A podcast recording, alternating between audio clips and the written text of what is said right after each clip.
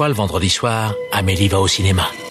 Encore Mais il vient deux fois par semaine maintenant celui-là Triste époque pour le cinéma. Vous trouvez ça normal Mais votre cinéma, votre cinéma, moi je trouve ça irrespirable Bah, j'en connais un qui va bien rigoler en lisant ça. Eh Daniel, explique-moi, c'est quoi le plan là? Je te demande pardon. Sommes responsables de rien, nous nous excusons d'avance, bienvenue dans Pardon le cinéma, l'émission qui est déjà au bout du rouleau niveau fatigue, alors que Cannes démarre mardi prochain, on va en chier, ça va être super. Bonsoir tout le monde, bonsoir. Hello Salut Sophie, comment ça va? Euh, J'ai connu mieux, mais j'ai hâte que Cannes arrive. Ah, bonsoir Simon, comment vas-tu? Ça, ça va. On est, on est tous en forme. Ouais, mais hein. personne est là en fait. Fumé. Oui, vraiment. Je suis fumé. C'est terrible. Bonsoir Marc, comment vas-tu? J'ai connu mieux, mais j'ai hâte que Cannes soit fini. Dans cette émission, nous vous parlerons de politique rigolo avec Président, de Loup-garou Frenchy avec Teddy, de Maison sous l'eau avec The Deep House, mais aussi en bref, Simon vous parlera de la grosse sortie Amazon Prime de Tomorrow War. Tout cela avant que nous nous envolions vers le passé afin d'aborder un long métrage de 1939 d'Howard Hawks, Seuls les anges ont des ailes. Mais d'abord, il est l'heure des actus. La vache, encore ces stupides actualités. Je déteste les actualités. Au cinéma, c'est comme ça et pas autrement. Ha ha Qu'est-ce qu'on passe au cinéma? Je suis bon. Je demandais à la patronne. Comme d'habitude, nous démarrons ces actus et j'ai pas envie de le faire. Simon, tu peux le faire. Tiens, j'ai pas envie de, Ah, de faire, euh, genre vraiment, ça me saoule, c'est la 52e, je deviens fou.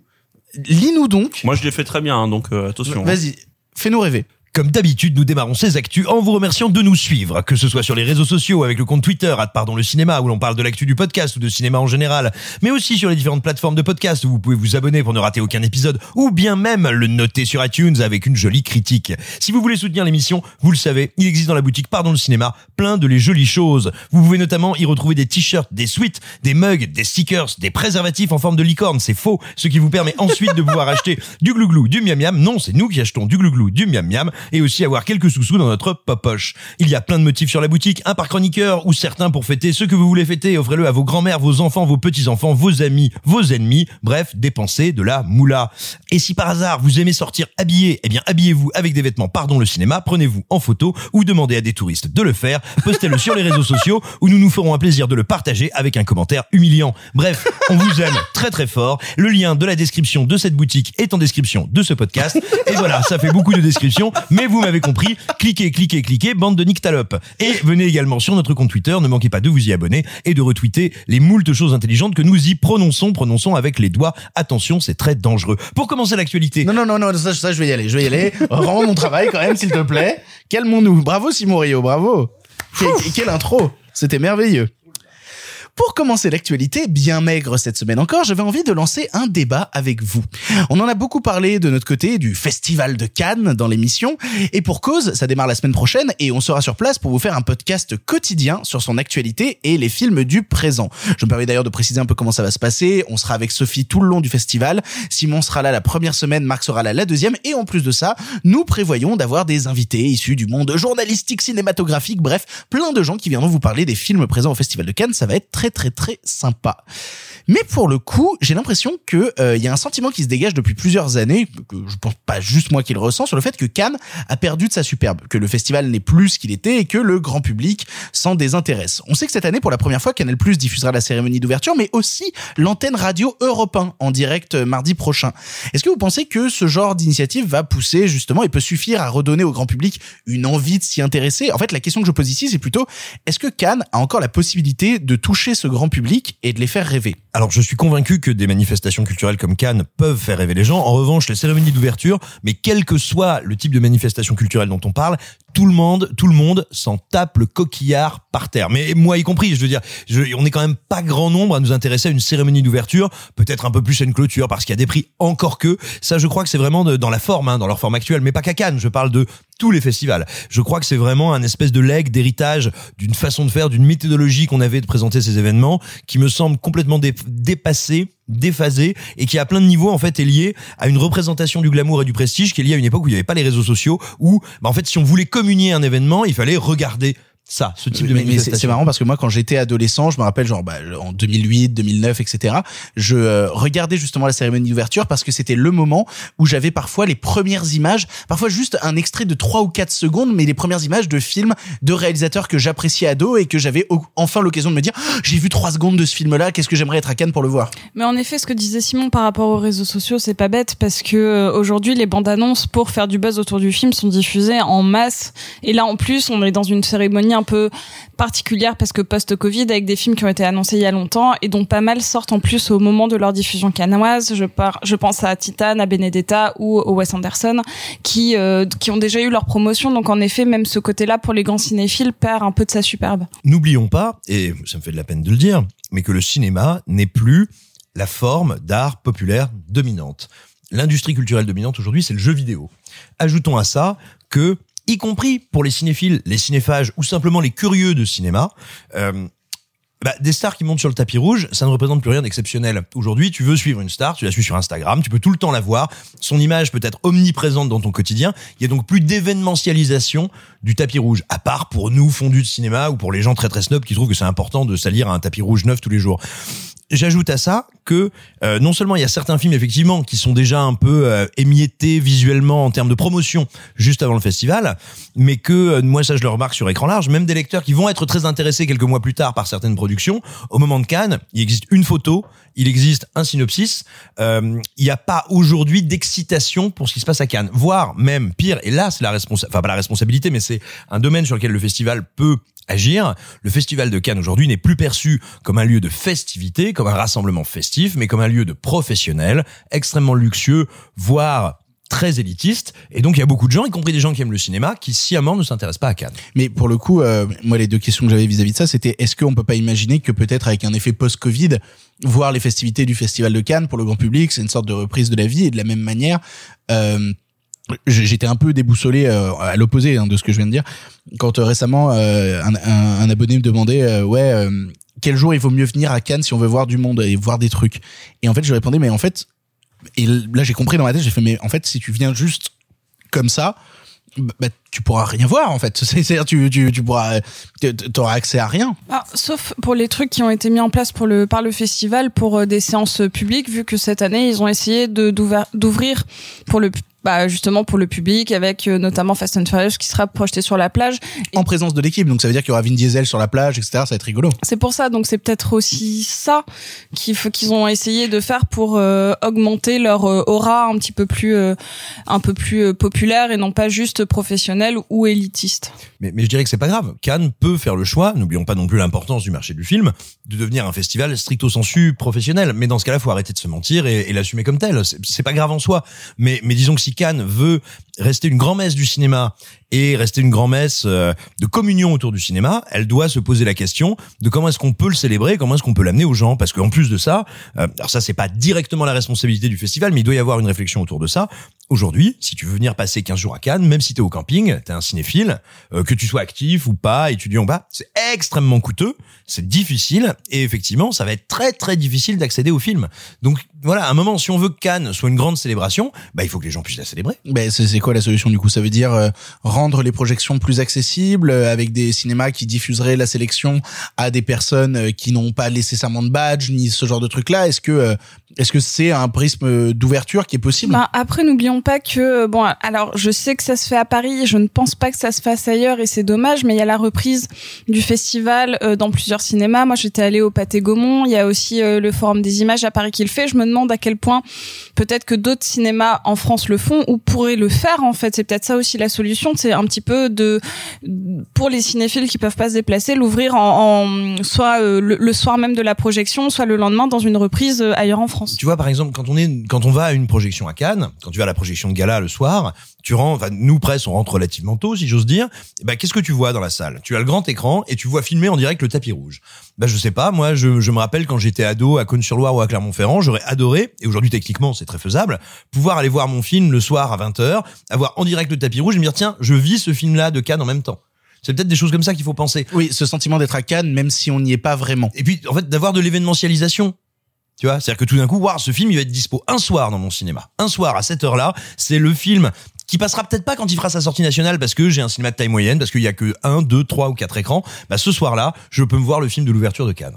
Après, pour le coup, j'ai le sentiment que parfois certains films qui ont été diffusés euh, qu'à Cannes à un moment et qui ont eu ce truc de d'événement canois donnent une image après peut-être assez élitiste des gens qui l'ont vu. Je pense notamment à Make to My Love Intermezzo, qui a ce truc de film qui n'a existé qu'à Cannes. En gros, ce truc de si vous n'aviez, si vous n'étiez pas là, vous ne l'avez pas vu. Tu vois Ouais, mais alors, alors ça, pour, ça pour le coup, moi je le vis pas comme ça. C'est-à-dire qu'effectivement, c'est aussi à l'inverse, pas- peut-être paradoxalement, mais un des trucs qui fait la valeur du festival, c'est qu'il puisse s'y dérouler quelque chose qui n'arrive nulle part ailleurs. Oui, tout à fait. Ça veut pas dire qu'il n'y a pas des zones où tu dois ouvrir, qu'il n'y a pas des moments où tu dois permettre aux gens de célébrer. Tu vois, moi je me rappelle le festival du court métrage de Clermont. Tu me diras, oui, le, festival du court métrage de Clermont, c'est pas le festival de Cannes, certes. Des c'est quand lieux- même une, une belle Ah institution non, mais c'est française. le plus hein. grand, c'est c'est même Bah, le c'est plus le, grand le monde. canne du court métrage pour le Oui, coup. voilà, hein. c'est le cas du court métrage. Mais je veux dire, il y a un endroit, que tu sois accrédité ou que tu sois pas accrédité, t'as une grande tente, t'as un grand, euh, oui, littéralement un grand chapiteau où tu peux venir, où on te passe des courts métrages, où viennent les talents, où un endroit en fait où tu fais vivre ton festival. C'est con à dire, mais un festival, bah, tu sais quoi, même si tu pourras pas voir de film,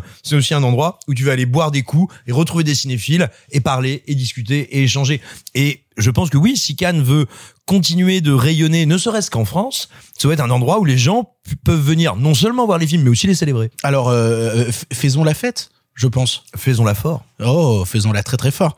Trois news random pour conclure. Tout d'abord, Vin Diesel. Oui, oui, oui, ça commence, euh, ça commence toujours très mal. Vin Diesel a annoncé qu'il aimerait énormément faire une comédie musicale Fast and Furious.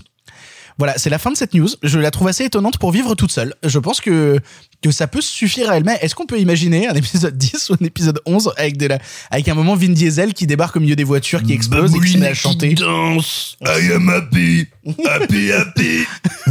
Mais non, je, je, je, je, je pense, si tu veux, qu'il n'y a pas un genre, il n'y a pas un truc, si on lui pose la question, auquel Vin Diesel dira non. N'oublions pas que Diesel, il a que Fast and Furious, parce que dès qu'il fait un truc tout seul, ça se plante à part en Chine.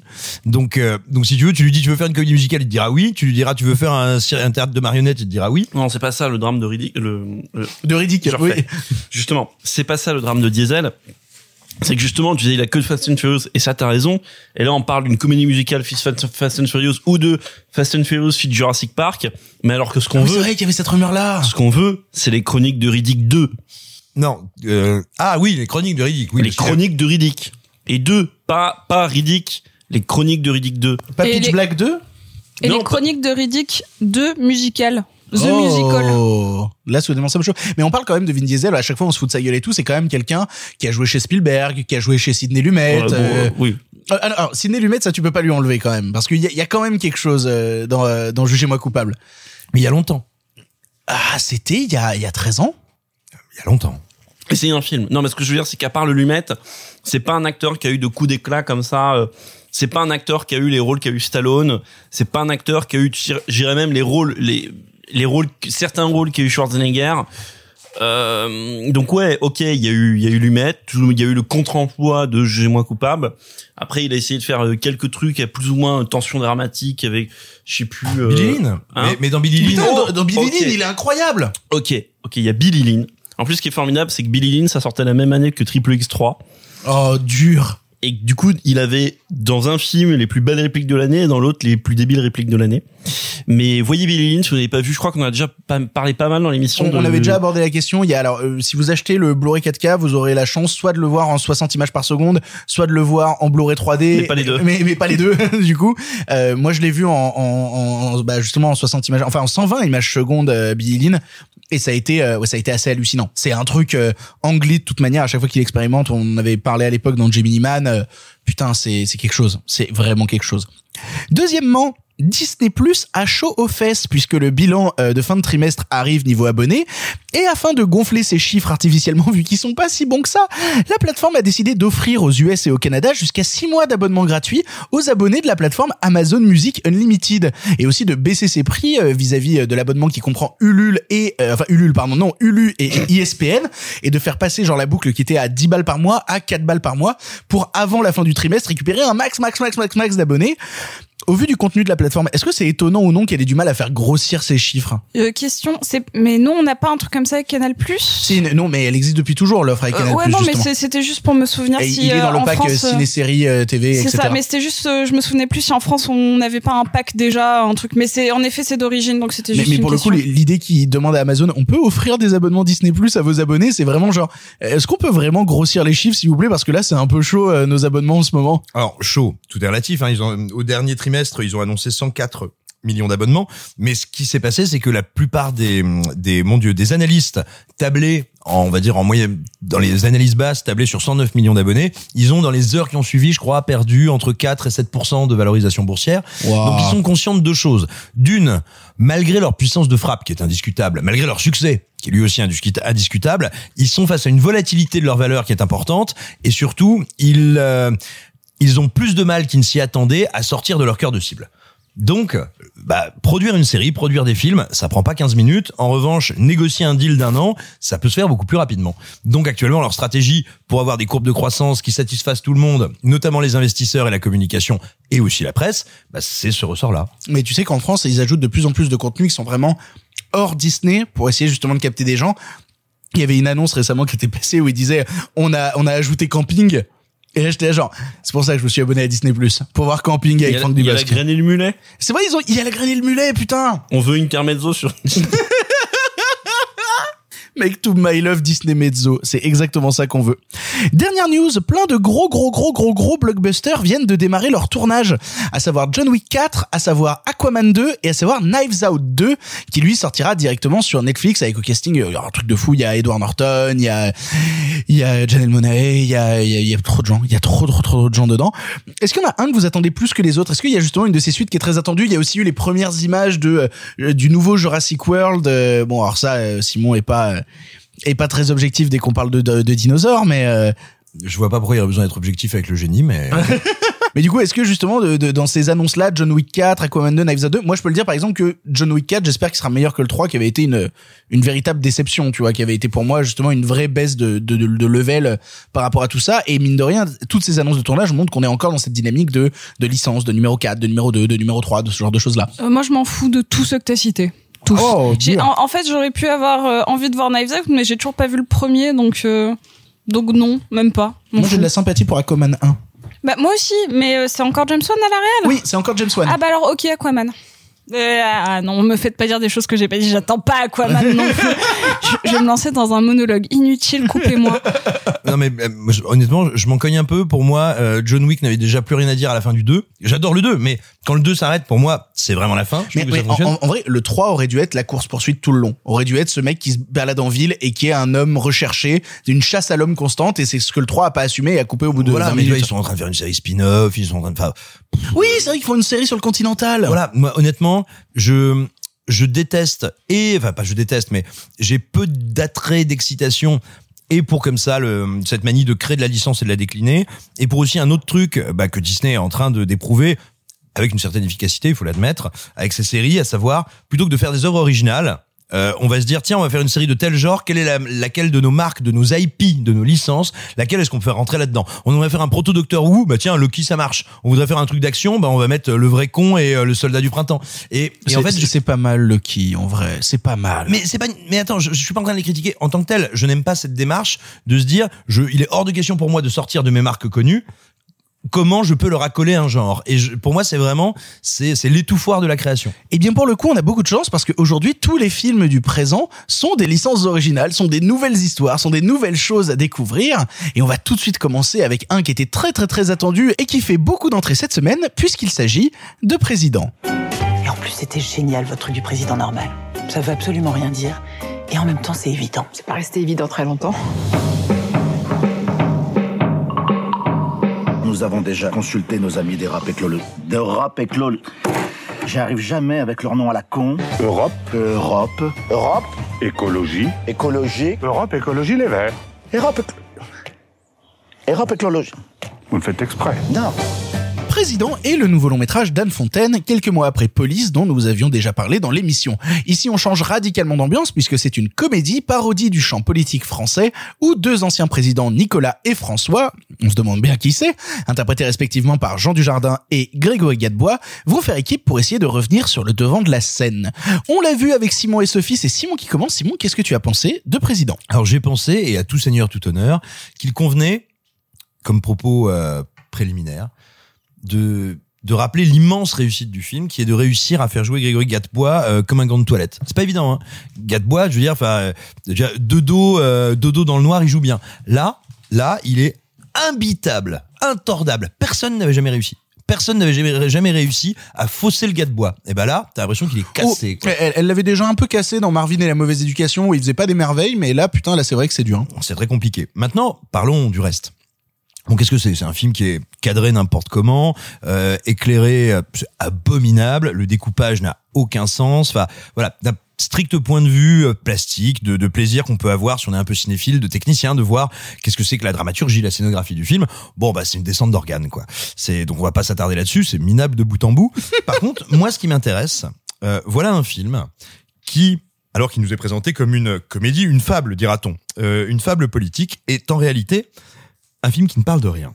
Parce qu'on a donc de, des comédiens, pas au mieux de leur forme, qui imitent mal des hommes politiques existants, leur prêtant une, euh, un programme politique ou des intentions dont on sait très bien qu'elles n'auraient aucune chance d'advenir dans le réel, et en les regardant avec une certaine bonhomie, voire une grande bienveillance.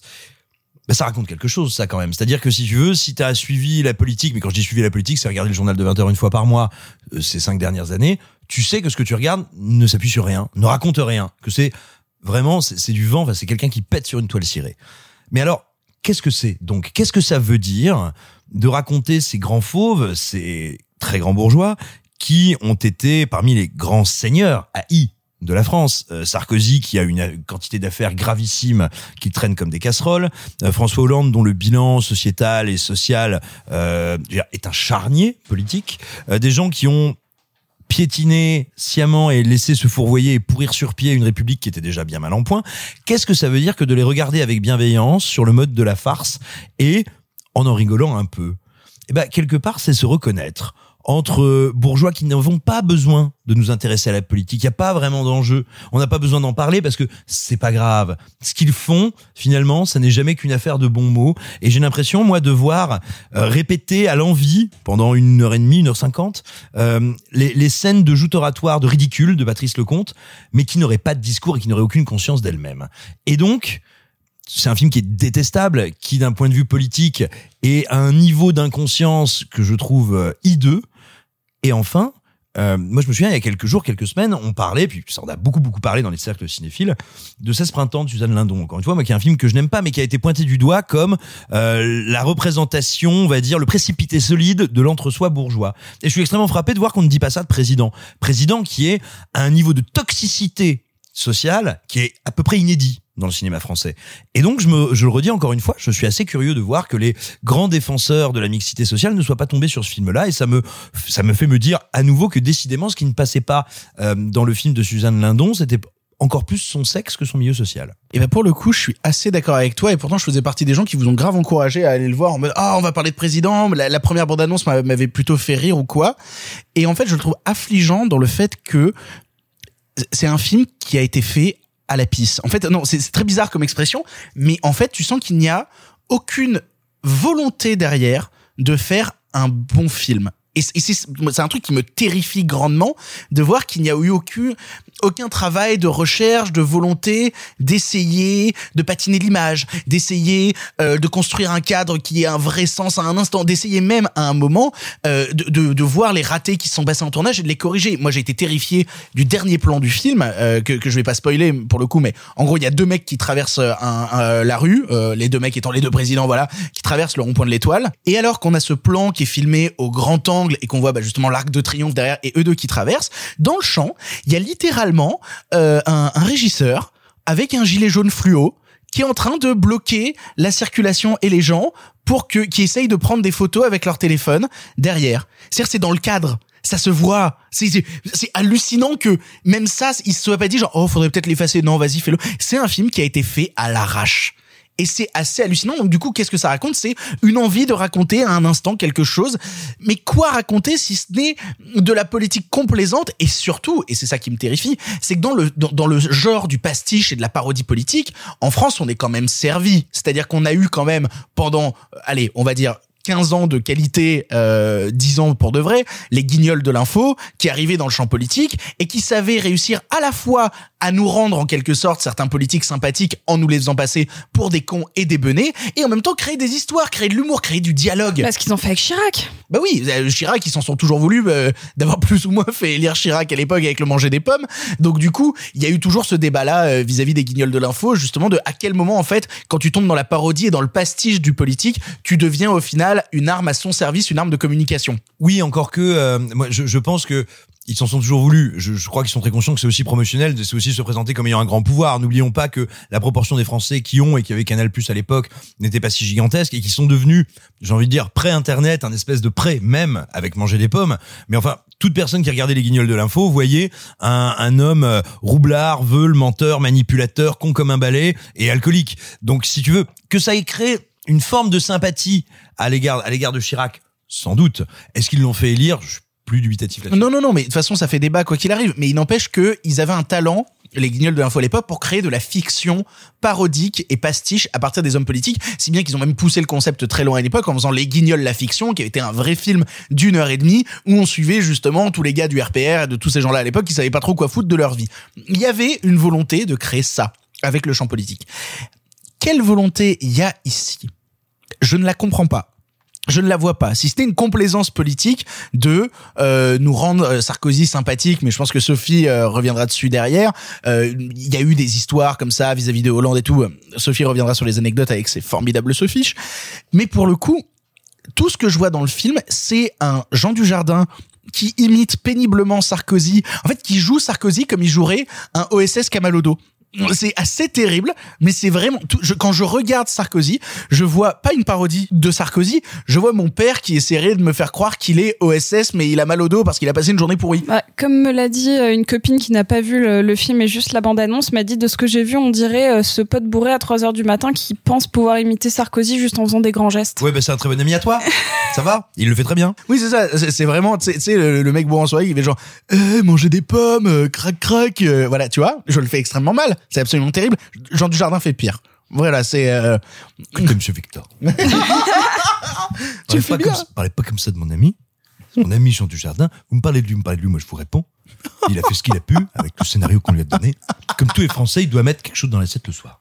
Oui, bah, oui, bah là, je, je sais pas ce qu'il a mis. En fait, ça me terrifie que même, en plus, ils aient pas accepté de garder certains détails comme les femmes des deux hommes politiques en question, avec justement euh, bah, la parodie de Carla Bruni qui devient Doria Tillier, qui est chanteuse lyrique, et euh, la femme de François Hollande, donc qui n'est plus du tout une actrice parce qu'il s'est reconnecté au terroir. Ce n'est pas Julie Gaillet, au contraire, c'est une vétérinaire. Vétérinaire. C'est une vétérinaire qui vit et qui aime le terroir et qui va euh, en fait être plus proche des Français politiquement qu'eux parce que elle, elle connaît vraiment la terre. Non, il y a un truc qui est, euh, non, il y a un truc qui me débecte assez dans Président et, et qui est enrichi par le fait que même si je trouve qu'il y a, allez, peut-être deux trois moments où j'ai rigolé, peut-être deux trois et sûrement par euh, malentendu, hein, ces rires sont arrivés. C'est ça. Non, et puis il y a quand même une scène où soudainement t'as un montage. Bon, le montage est pourri, le cadrage est pourri, mais euh, il chante euh, "Je l'aime à mourir" de Francis Cabrel. Et ça m'a fait rigoler. Je me suis dit genre, oh, ok, il y a une idée, pourquoi pas.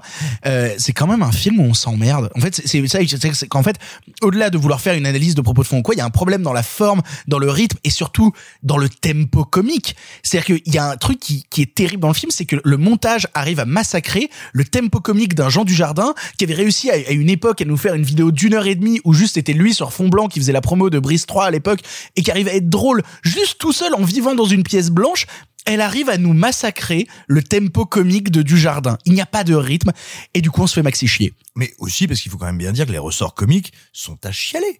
Quand, quand tu te dis genre, eh, François Hollande, on va dire, il est très calme et très zen, et puis quand on l'agace, eh ben, il s'énerve tout rouge, il écrit très fort d'un coup. Putain, c'est du, c'est du mauvais fait d'eau, quoi. Et puis des fois il joue du saxophone aussi. Il tu voulais joue- pas qu'on revienne sur la scène du saxophone Il en joue pas mal. Non, il joue bien du saxophone. Voilà. Pour conclure, Sophie, qu'est-ce que t'as pensé de Président? Je vais euh, continuer un peu ce que vous avez dit sur euh, sur le scénario, sur les tempos comiques. C'est un film qui est tellement creux qu'il tente un milliard de sous-intrigues qu'il n'aboutit jamais, et notamment comme on pouvait un petit peu le sentir sur un espèce de retournement des personnages face à leurs propres valeurs, comme leurs femmes euh, incarnent aussi d'autres valeurs. Forcément, il y a un espèce de presque de swipe de femmes euh, que finalement Sarkozy, euh, enfin non Nicolas puisqu'on ne le cite pas.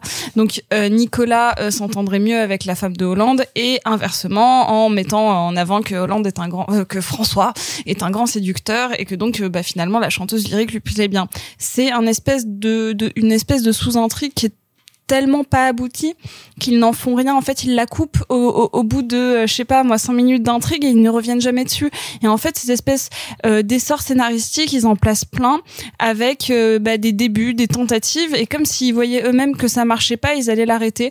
Euh, pour euh, alors c'est pas du tout un, un spoil c'est encore une fois une énième sous-intrigue ils nous font croire que ces deux présidents n'ont entre guillemets plus le bras assez long, ne serait-ce que pour trouver un attaché de presse. Donc c'est pour ça que ça m'a marqué. Oui, putain, cette scène où ils vont le voir, ils font ah non, il est débordé, euh, ah non, ah merde, il est mort. Ah merde, il est mort. Ils vont voir sa mère, tu vois, comme comme si le plus grand attaché de presse politique euh, était en effet en. Ils sont où en dans quelle Ils région sont en Corrèze. Ils sont en Corrèze.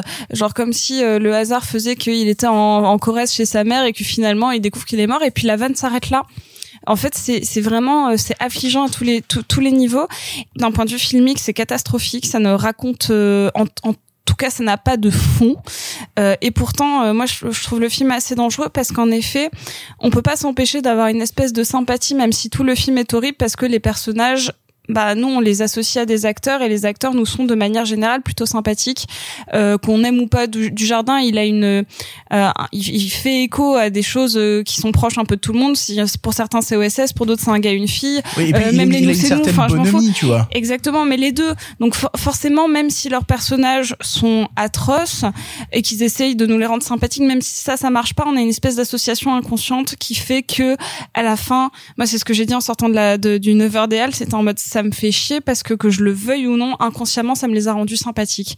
Et euh, moi ça m'a encore plus perturbé quand j'ai lu.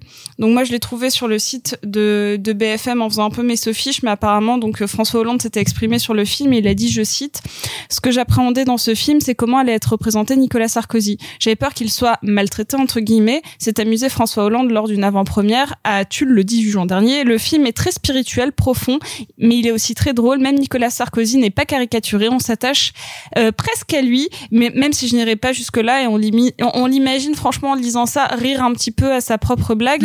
Ouais, mais C'est tu sais que Sarkozy aussi a, a réagi au film et à la décision d'Hollande d'autant le défendre parce que Hollande a présenté le film à Tulle en avant-première, euh, ce qui est déjà, ce qui raconte déjà beaucoup Mais de c'est choses. Et, euh, et pour le coup, euh, Sarkozy, il a dit non, non, non, moi je, je ne regarde pas les films qui parlent de moi ou quoi que ce soit parce que euh, je n'ai quand même pas un ego comme celui-ci. En envoyant directement un pic à Hollande en disant, euh, bah si toi t'as un ego c'est- démesuré, Le pire, euh, c'est qu'au fond, il a pas tort. Hein. Bah, ça, un ça démontre un certain ego mine de rien. Mais mais on est enfin et justement le fait que les deux euh, prési- enfin anciens présidents se soient exprimés sur le sujet, bah ça ça les rapproche encore plus de leur personnage dans le film parce que d'un coup ça crée une espèce de relation euh, sous-jacente que nous on connaîtrait pas qui qui- qu'en fait si on se pose la question bien sûr qu'ils se connaissent très bien, enfin il y a pas de il y a pas de doute là-dessus euh, qui vient euh, briser leur image publique et du coup euh, les rapprocher de leur personnage dans le film même si c'est de la fiction. Donc moi je trouve ça très très dangereux en fait. Mais pourquoi dès que Anne Fontaine fait une comédie, c'est de la merde? Ah, les comédies aussi? Non, on, on, on avait parlé de police avec Marc, c'était bien. Franchement, Non, police, il y avait des choses intéressantes. hein. J'irai pas jusque là. Après, je, je n'ai pas vu le film, hein. Euh, mais mais ce qu'on pourrait se dire, c'est aussi un film qui contribue et du coup là, ça rejoint un peu ce que disait Sophie. Euh, Il y a une sorte de vide dans le cinéma français ou de manque ou de tabou, j'en sais rien, sur la figure présidentielle en France, contrairement au je prends le- l'extrême exemple, contrairement au, au cinéma américain, le président est partout. Dans les séries américaines, le président est partout. En France, le dernier film qui parle du président de la République, c'est quoi? C'est Président Euh, avec euh, non, euh, La, la conquête? La conquête? Non mais Non, quelle horreur. Est-ce que tu dis est d'autant plus juste que le dernier très grand film politique français qui est l'exercice de c'est l'État, ce que j'allais dire. ben voilà, le président est absent. Le Bah président oui. est absent. Et sinon, après, faut remonter ou faut remonter au, Dans au quel, président. dans quel Orsay, il y est le président ou pas? Non, on le voit jamais. Non, non, c'est et alors plus récemment on aurait pu citer, euh, citer- on aurait pu aussi citer la série euh, Les Sauvages.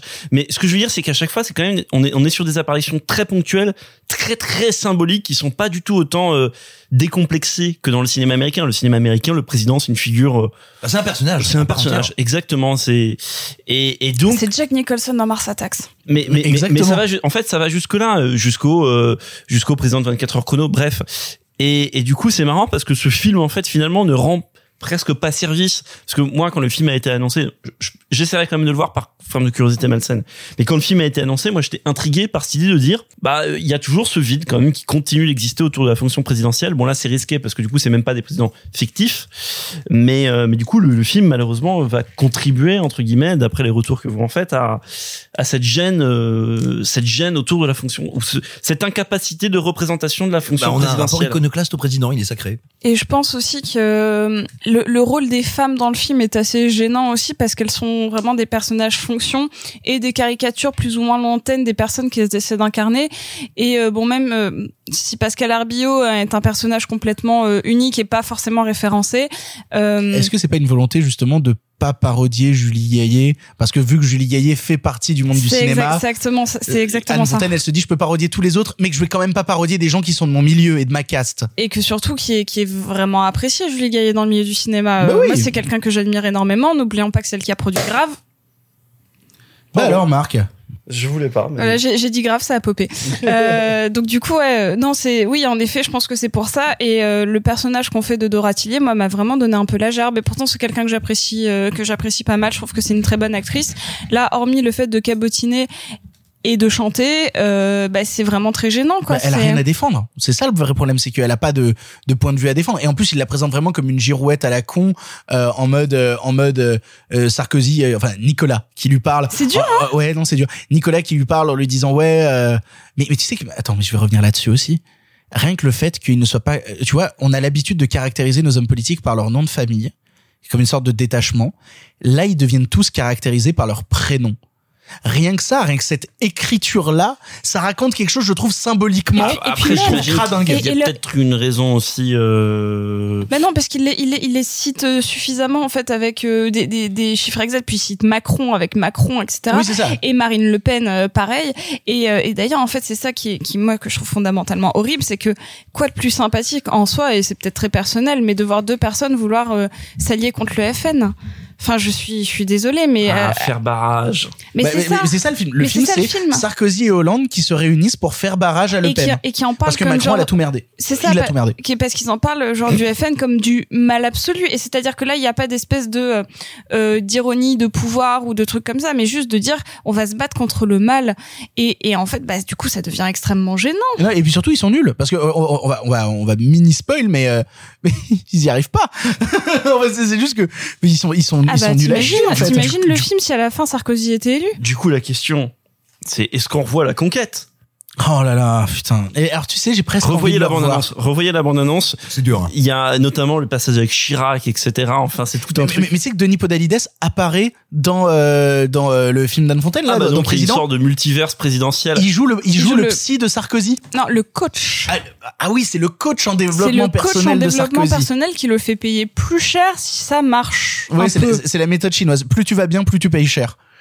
Oh là là là là là là là là. Non mais c'est désastreux, je pense. Franchement, à qui s'adresse le film Au- c'est une question c'est pas une blague alors, aux alors, vieux droitards de plus de 40 ans Alors- qui ont envie de voir euh, une parodie de Sarkozy Alors, à l'écran. je, je peux vous dire qui était dans la salle avec moi euh, au moment du 9h des Halles et c'est toujours euh, intéressant. Moi que des vieux. Bah que des vieux. Mais Bah, que, voilà. que des vieux, que des vieux blancs, que des vieux blancs qui à mon avis vivent autour des halles donc globalement euh, genre euh, friqués et ça rigolait un peu.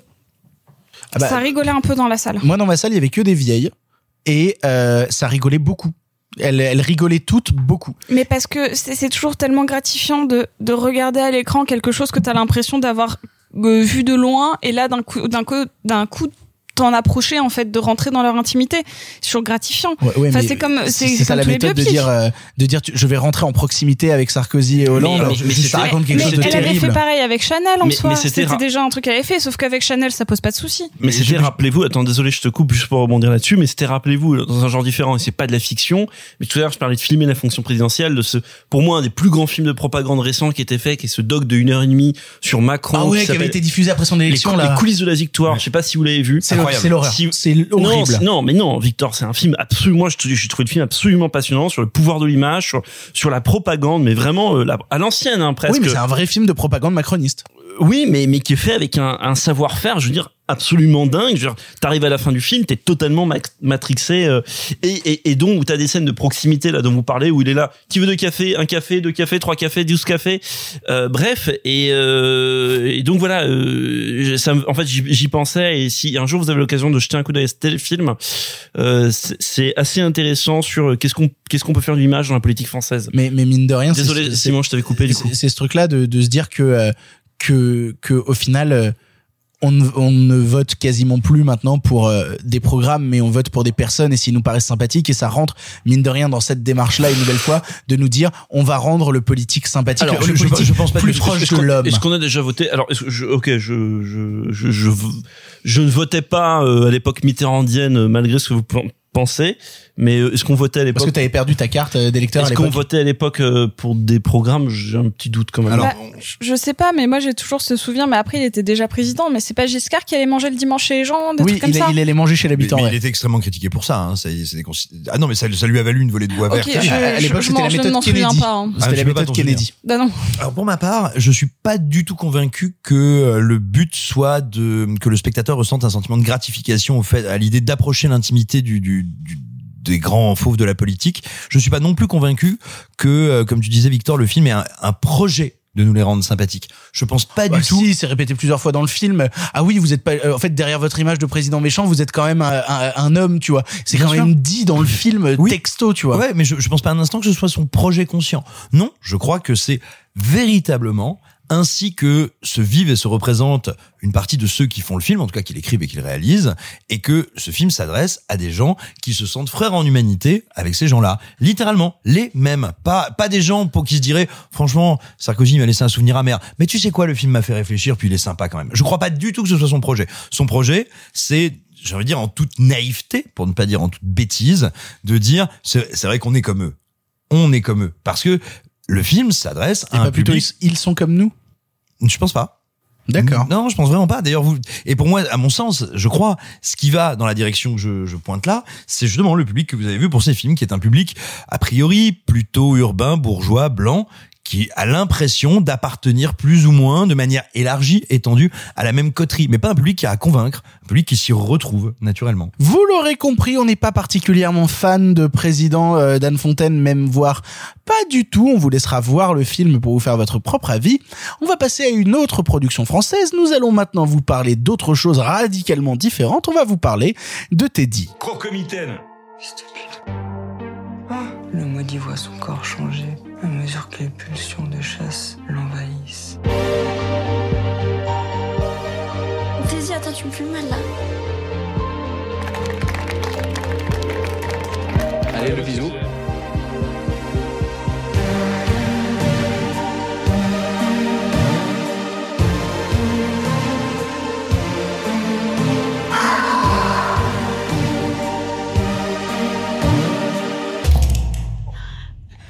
Teddy est le dernier film des frères Boukerma, déjà à l'œuvre ensemble sur Willy Ier, ici dans une histoire de comédie horrifique où Teddy, vivant chez son oncle et bossant dans un salon de massage, va voir sa vie et sa relation avec sa petite amie changer du tout au tout quand il est griffé par une mystérieuse bête rôdant dans les bois.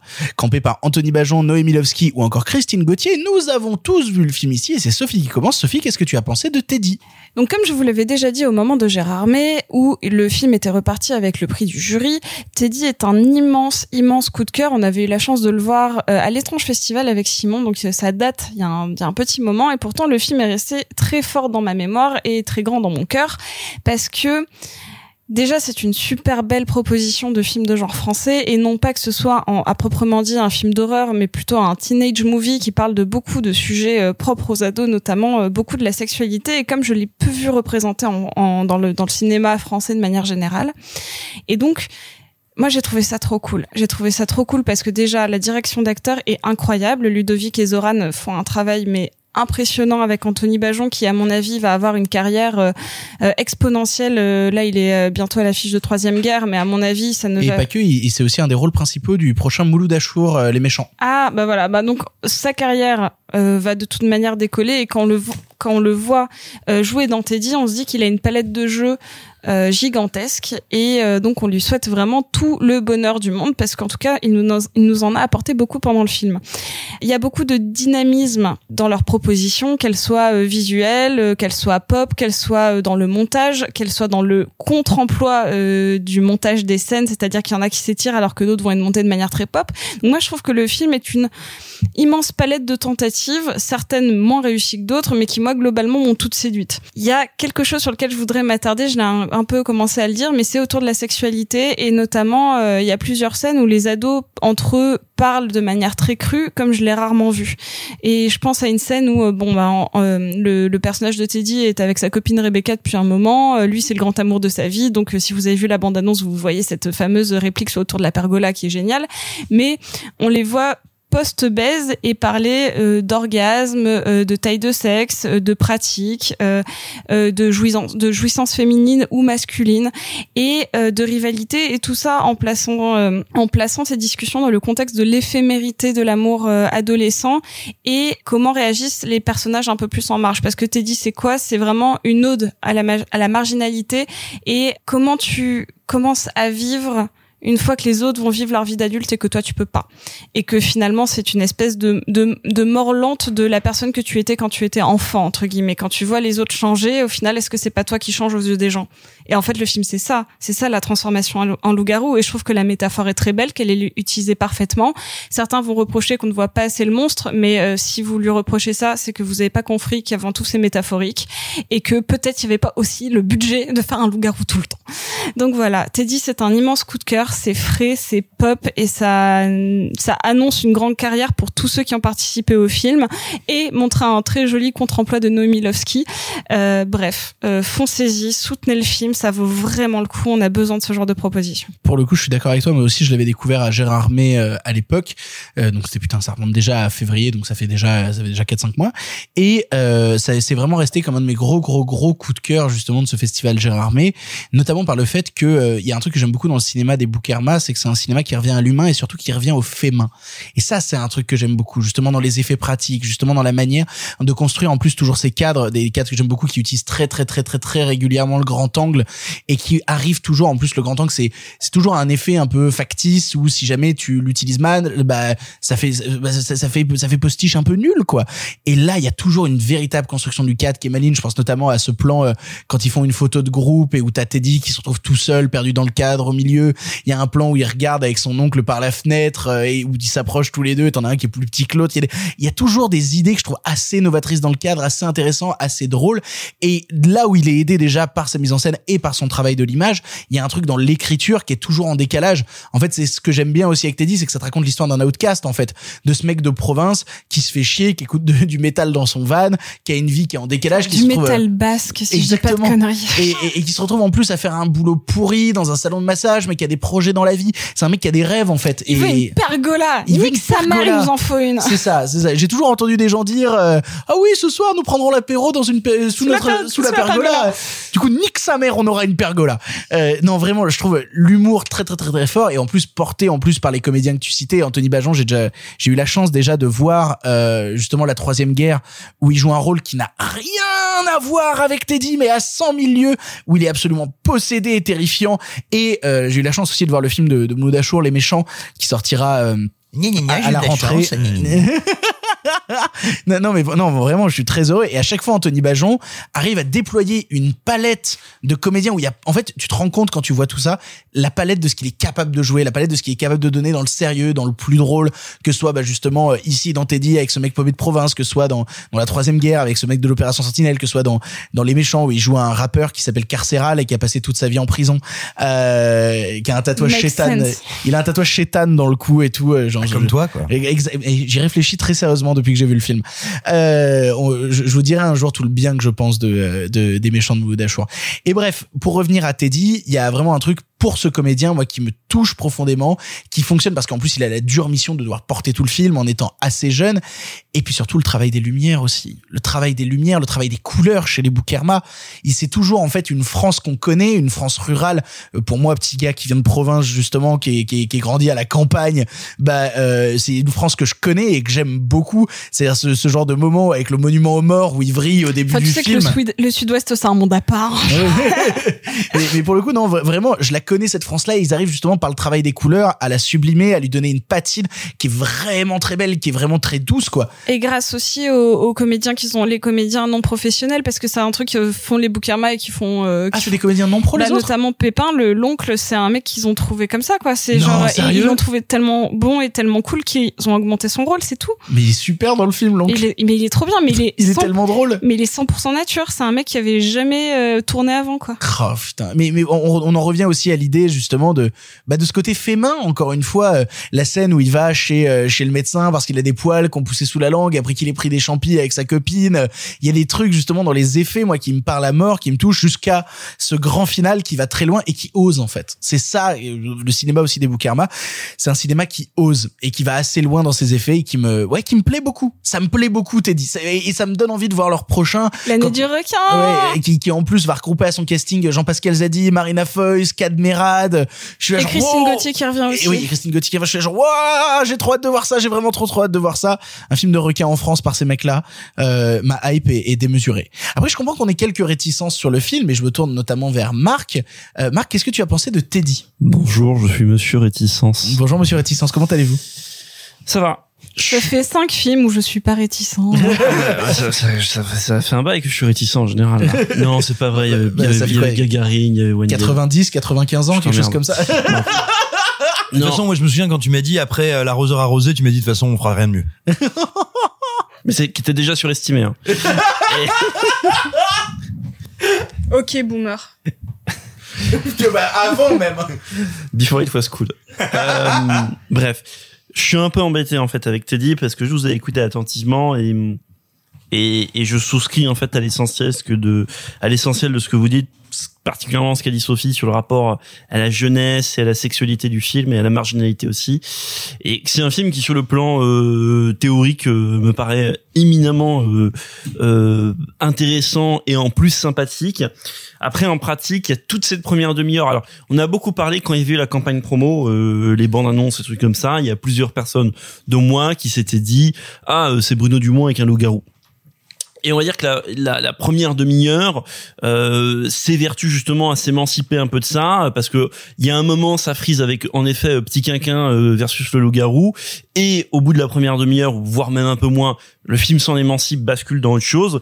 Mais du coup il y a cette première demi-heure où j'ai un peu ramé. Euh, moi j'ai ramé à rentrer dans le film littéralement. Je me suis senti très à distance tout ça. Je trouvais pas ça très drôle pas ça très enfin je dirais non si il y a ce côté intéressant parce qu'en effet euh, cette séquence loufoque de monument au Mans oui bon c'est sympa c'est sûr qu'on voit pas ça tout le temps dans le dans le cinéma français même si ça fait appel à un imaginaire collectif de la province entre guillemets pour ce que ça veut dire. Ah bah c'est la vraie France. Euh, la France.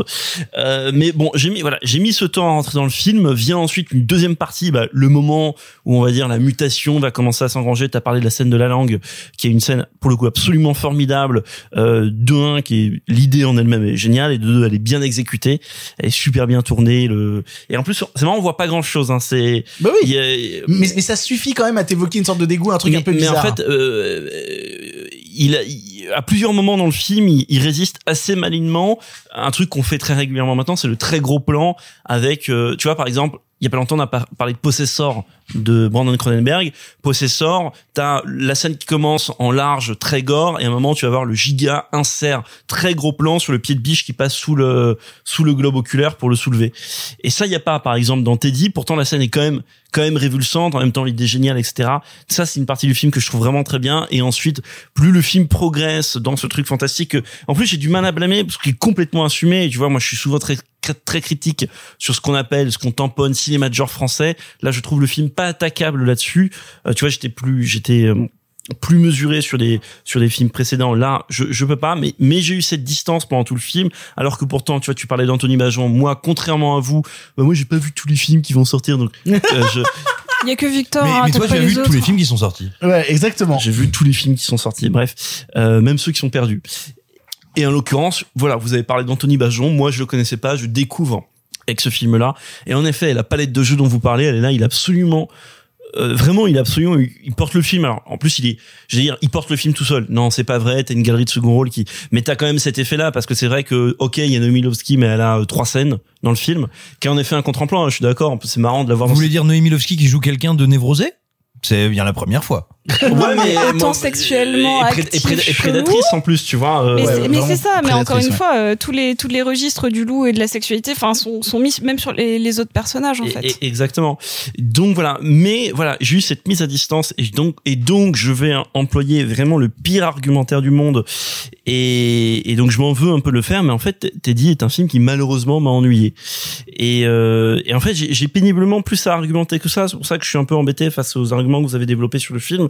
Oui, la mise en scène, euh, oui, le le- l'usage du grand angle, oui, l'usage d'énormément de plans qui sont en plongée avec des axes euh, extrêmement particuliers. euh, Ah bah, c'est construit comme film. Il y a, il y a une pensée du cadre. Il y a mais bien sûr, chose. mais bien sûr, c'est un film qui est fait par des mecs qui ont plein d'idées. Moi, je suis pas dedans. En fait, je peux pas aller plus loin dans l'analyse que je suis pas dedans. En fait, je m'en veux. Je regarde ça comme une. Je, vais dire en fait un truc qui est péjoratif. Et je m'en veux un peu. Je regarde ça comme une curiosité. Je déteste quand on parle d'une curiosité au cinéma. Et pourtant, je t'avoue que je l'ai regardé comme une curiosité. Je dis, c'est sympa, on fait ça en France, c'est cool. Ça m'intéresse pas beaucoup. Je suis content qu'on le fasse, mais euh, je je suis pas du tout rentré dedans. Donc t'as ce truc sur l'exploration du folklore français que je trouve toujours infiniment sympathique parce que ouais, on va pas se mentir que voir des des bêtes euh, des bêtes mythologiques euh, en Occitanie, c'est pas déplaisant. Et en plus, il y a un truc que je trouve hyper sympa sur le filmage de la région, c'est que de un, ça se passe en, Occitanie, mais de deux, t'as pas cette vision touristico-romancée euh, des paysages euh, de l'Occitanie carte postale. T'as même quand c'est en extérieur, c'est des paysages en fait somme toute assez conventionnels. Bah C'est- oui. c'est beau, c'est beau hein, parce que c'est la France, c'est un C'est beau c'est pays. les vrais villages de province. Mais, mais ce que je veux dire, c'est que t'as- c'est pas la vision carte postale euh, que t'as là, chez le, quand tu vas le- chez les cartes postales à la presse du coin, quoi. Et, et tu sais que c'est c'est pas la vision qu'il y a dans Président de Anne Fontaine. Mais- justement mais- de, de, de, de cette ruralité Avec des fantasmée. partout. Ah ouais, c'est ça, de cette ruralité fantasmée merdique. Mais, mais donc voilà. Donc, tu vois, j'ai un peu de mal à argumenter et en fait, je pense que, en fait, j'en ai parlé à une autre personne qui avait un peu le, même ressenti que moi, qui était pas du tout rentré dedans la première fois, qu'il a revu quelques mois plus tard. Et la deuxième vision a débloqué des choses. Donc, peut-être que il faut que je lui accorde une deuxième vision. Vous, vous l'avez jugé il y a quelques mois. Le film a vieilli dans votre esprit. Moi, je l'ai vu il y a trois heures. Donc, euh, donc, je suis un peu embêté par mon propre argumentaire et du coup, moi, je suis curieux de savoir comment euh, Simon va rebondir sur mes propos médiocres. Eh bien, Simon, euh, pour conclure, rebondit sur Marc. Boing. Boing.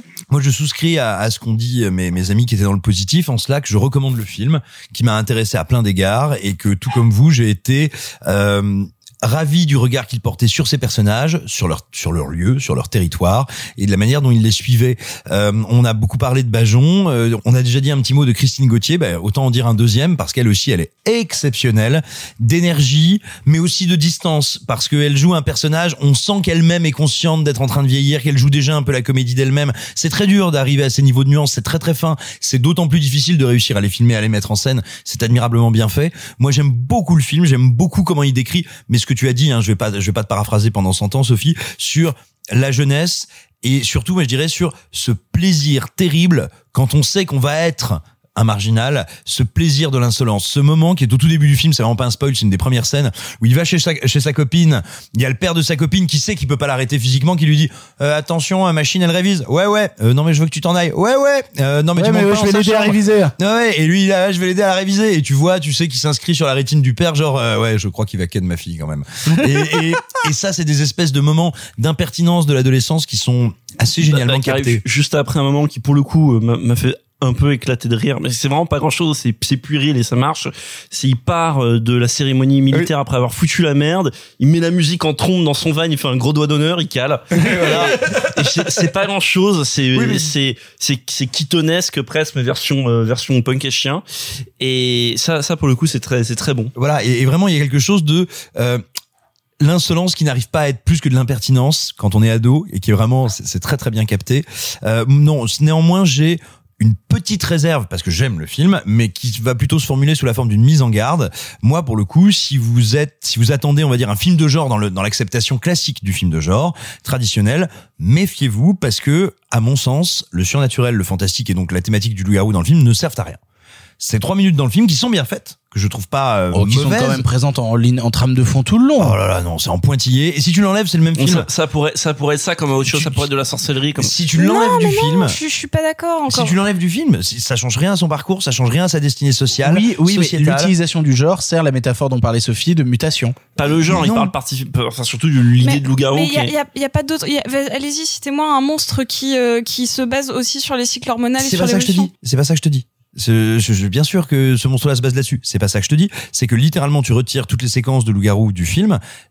Tu ne perds rien de son parcours. Tu ne perds rien de ce qui déclenche Mais son non, mais tu parcours. perds la, la métaphore globale qui est pour moi l'un des trucs les plus intéressants du film. Ah bah, alors, alors c'est trois minutes intéressantes dans le film. Mais non, c'est une trame de fond. Ah Non, bah non, non, il suffit pas de dire c'est une trame de fond. Euh, Mais attention. C'est sa transformation à lui. Genre, euh, ça commence euh, dès qu'il se fait mordre. Mais c'est pas la question, c'est que sa transformation elle a lieu avec le groupe social à côté. Elle a y a, si tu enlèves tout ce qui a trait concrètement au loup-garou, il y a la même transformation dans le film en double. Et, et donc pour moi, honnêtement, euh, c'est un brillant teen movie, c'est un excellent film. Euh, Ça n'a aucun intérêt si vous cherchez un film de loup-garou. Il faut pas aller le voir pour ça. Vous allez voir un excellent film qui n'est pas un film de loup-garou. Vous l'aurez compris, on, on a tous plus ou moins apprécié ici euh, Teddy, qui est disponible dans 88 salles en France. C'est pas énorme, allez-y. Si vous en avez une salle près de chez vous, déplacez-vous, allez-y. D'autant plus que c'est la fête du cinéma, donc euh, ça va pas vous coûter trop cher. Allez-y pour 4 balles, vous pouvez bien tenter le coup d'un film français un peu bizarre. Mais et oui, et puis surtout, on n'arrête pas de se plaindre très régulièrement que euh, oui, le cinéma français, euh, c'est que des drames chiants, etc. Ah c'est et sûr, c'est pas ça ce Non, printemps. c'est, c'est hein. aussi les comédies mongoles, t'es gonflé. Et ce que je veux dire par là, c'est que putain, cette, rien que cette semaine, on a deux propositions de cinéma de genre en France. On vous a parlé de la première avec Teddy. On va donc maintenant vous parler de la deuxième, puisqu'il s'agit de The Deep House. Visibility's pretty good. We're reaching a first plateau 10 meters down. There she is. I forgot how superstitious people are in these parts. Wow.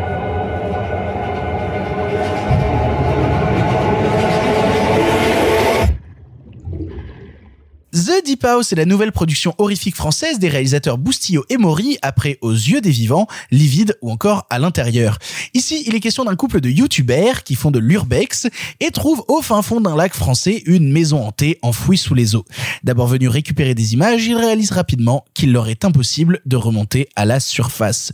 Sophie et moi, on a vu le film, on va vous en parler tous les deux parce que bah, nécessairement dès qu'il y a des propositions de genre dans le cinéma français avec Sophie, on y court un petit peu.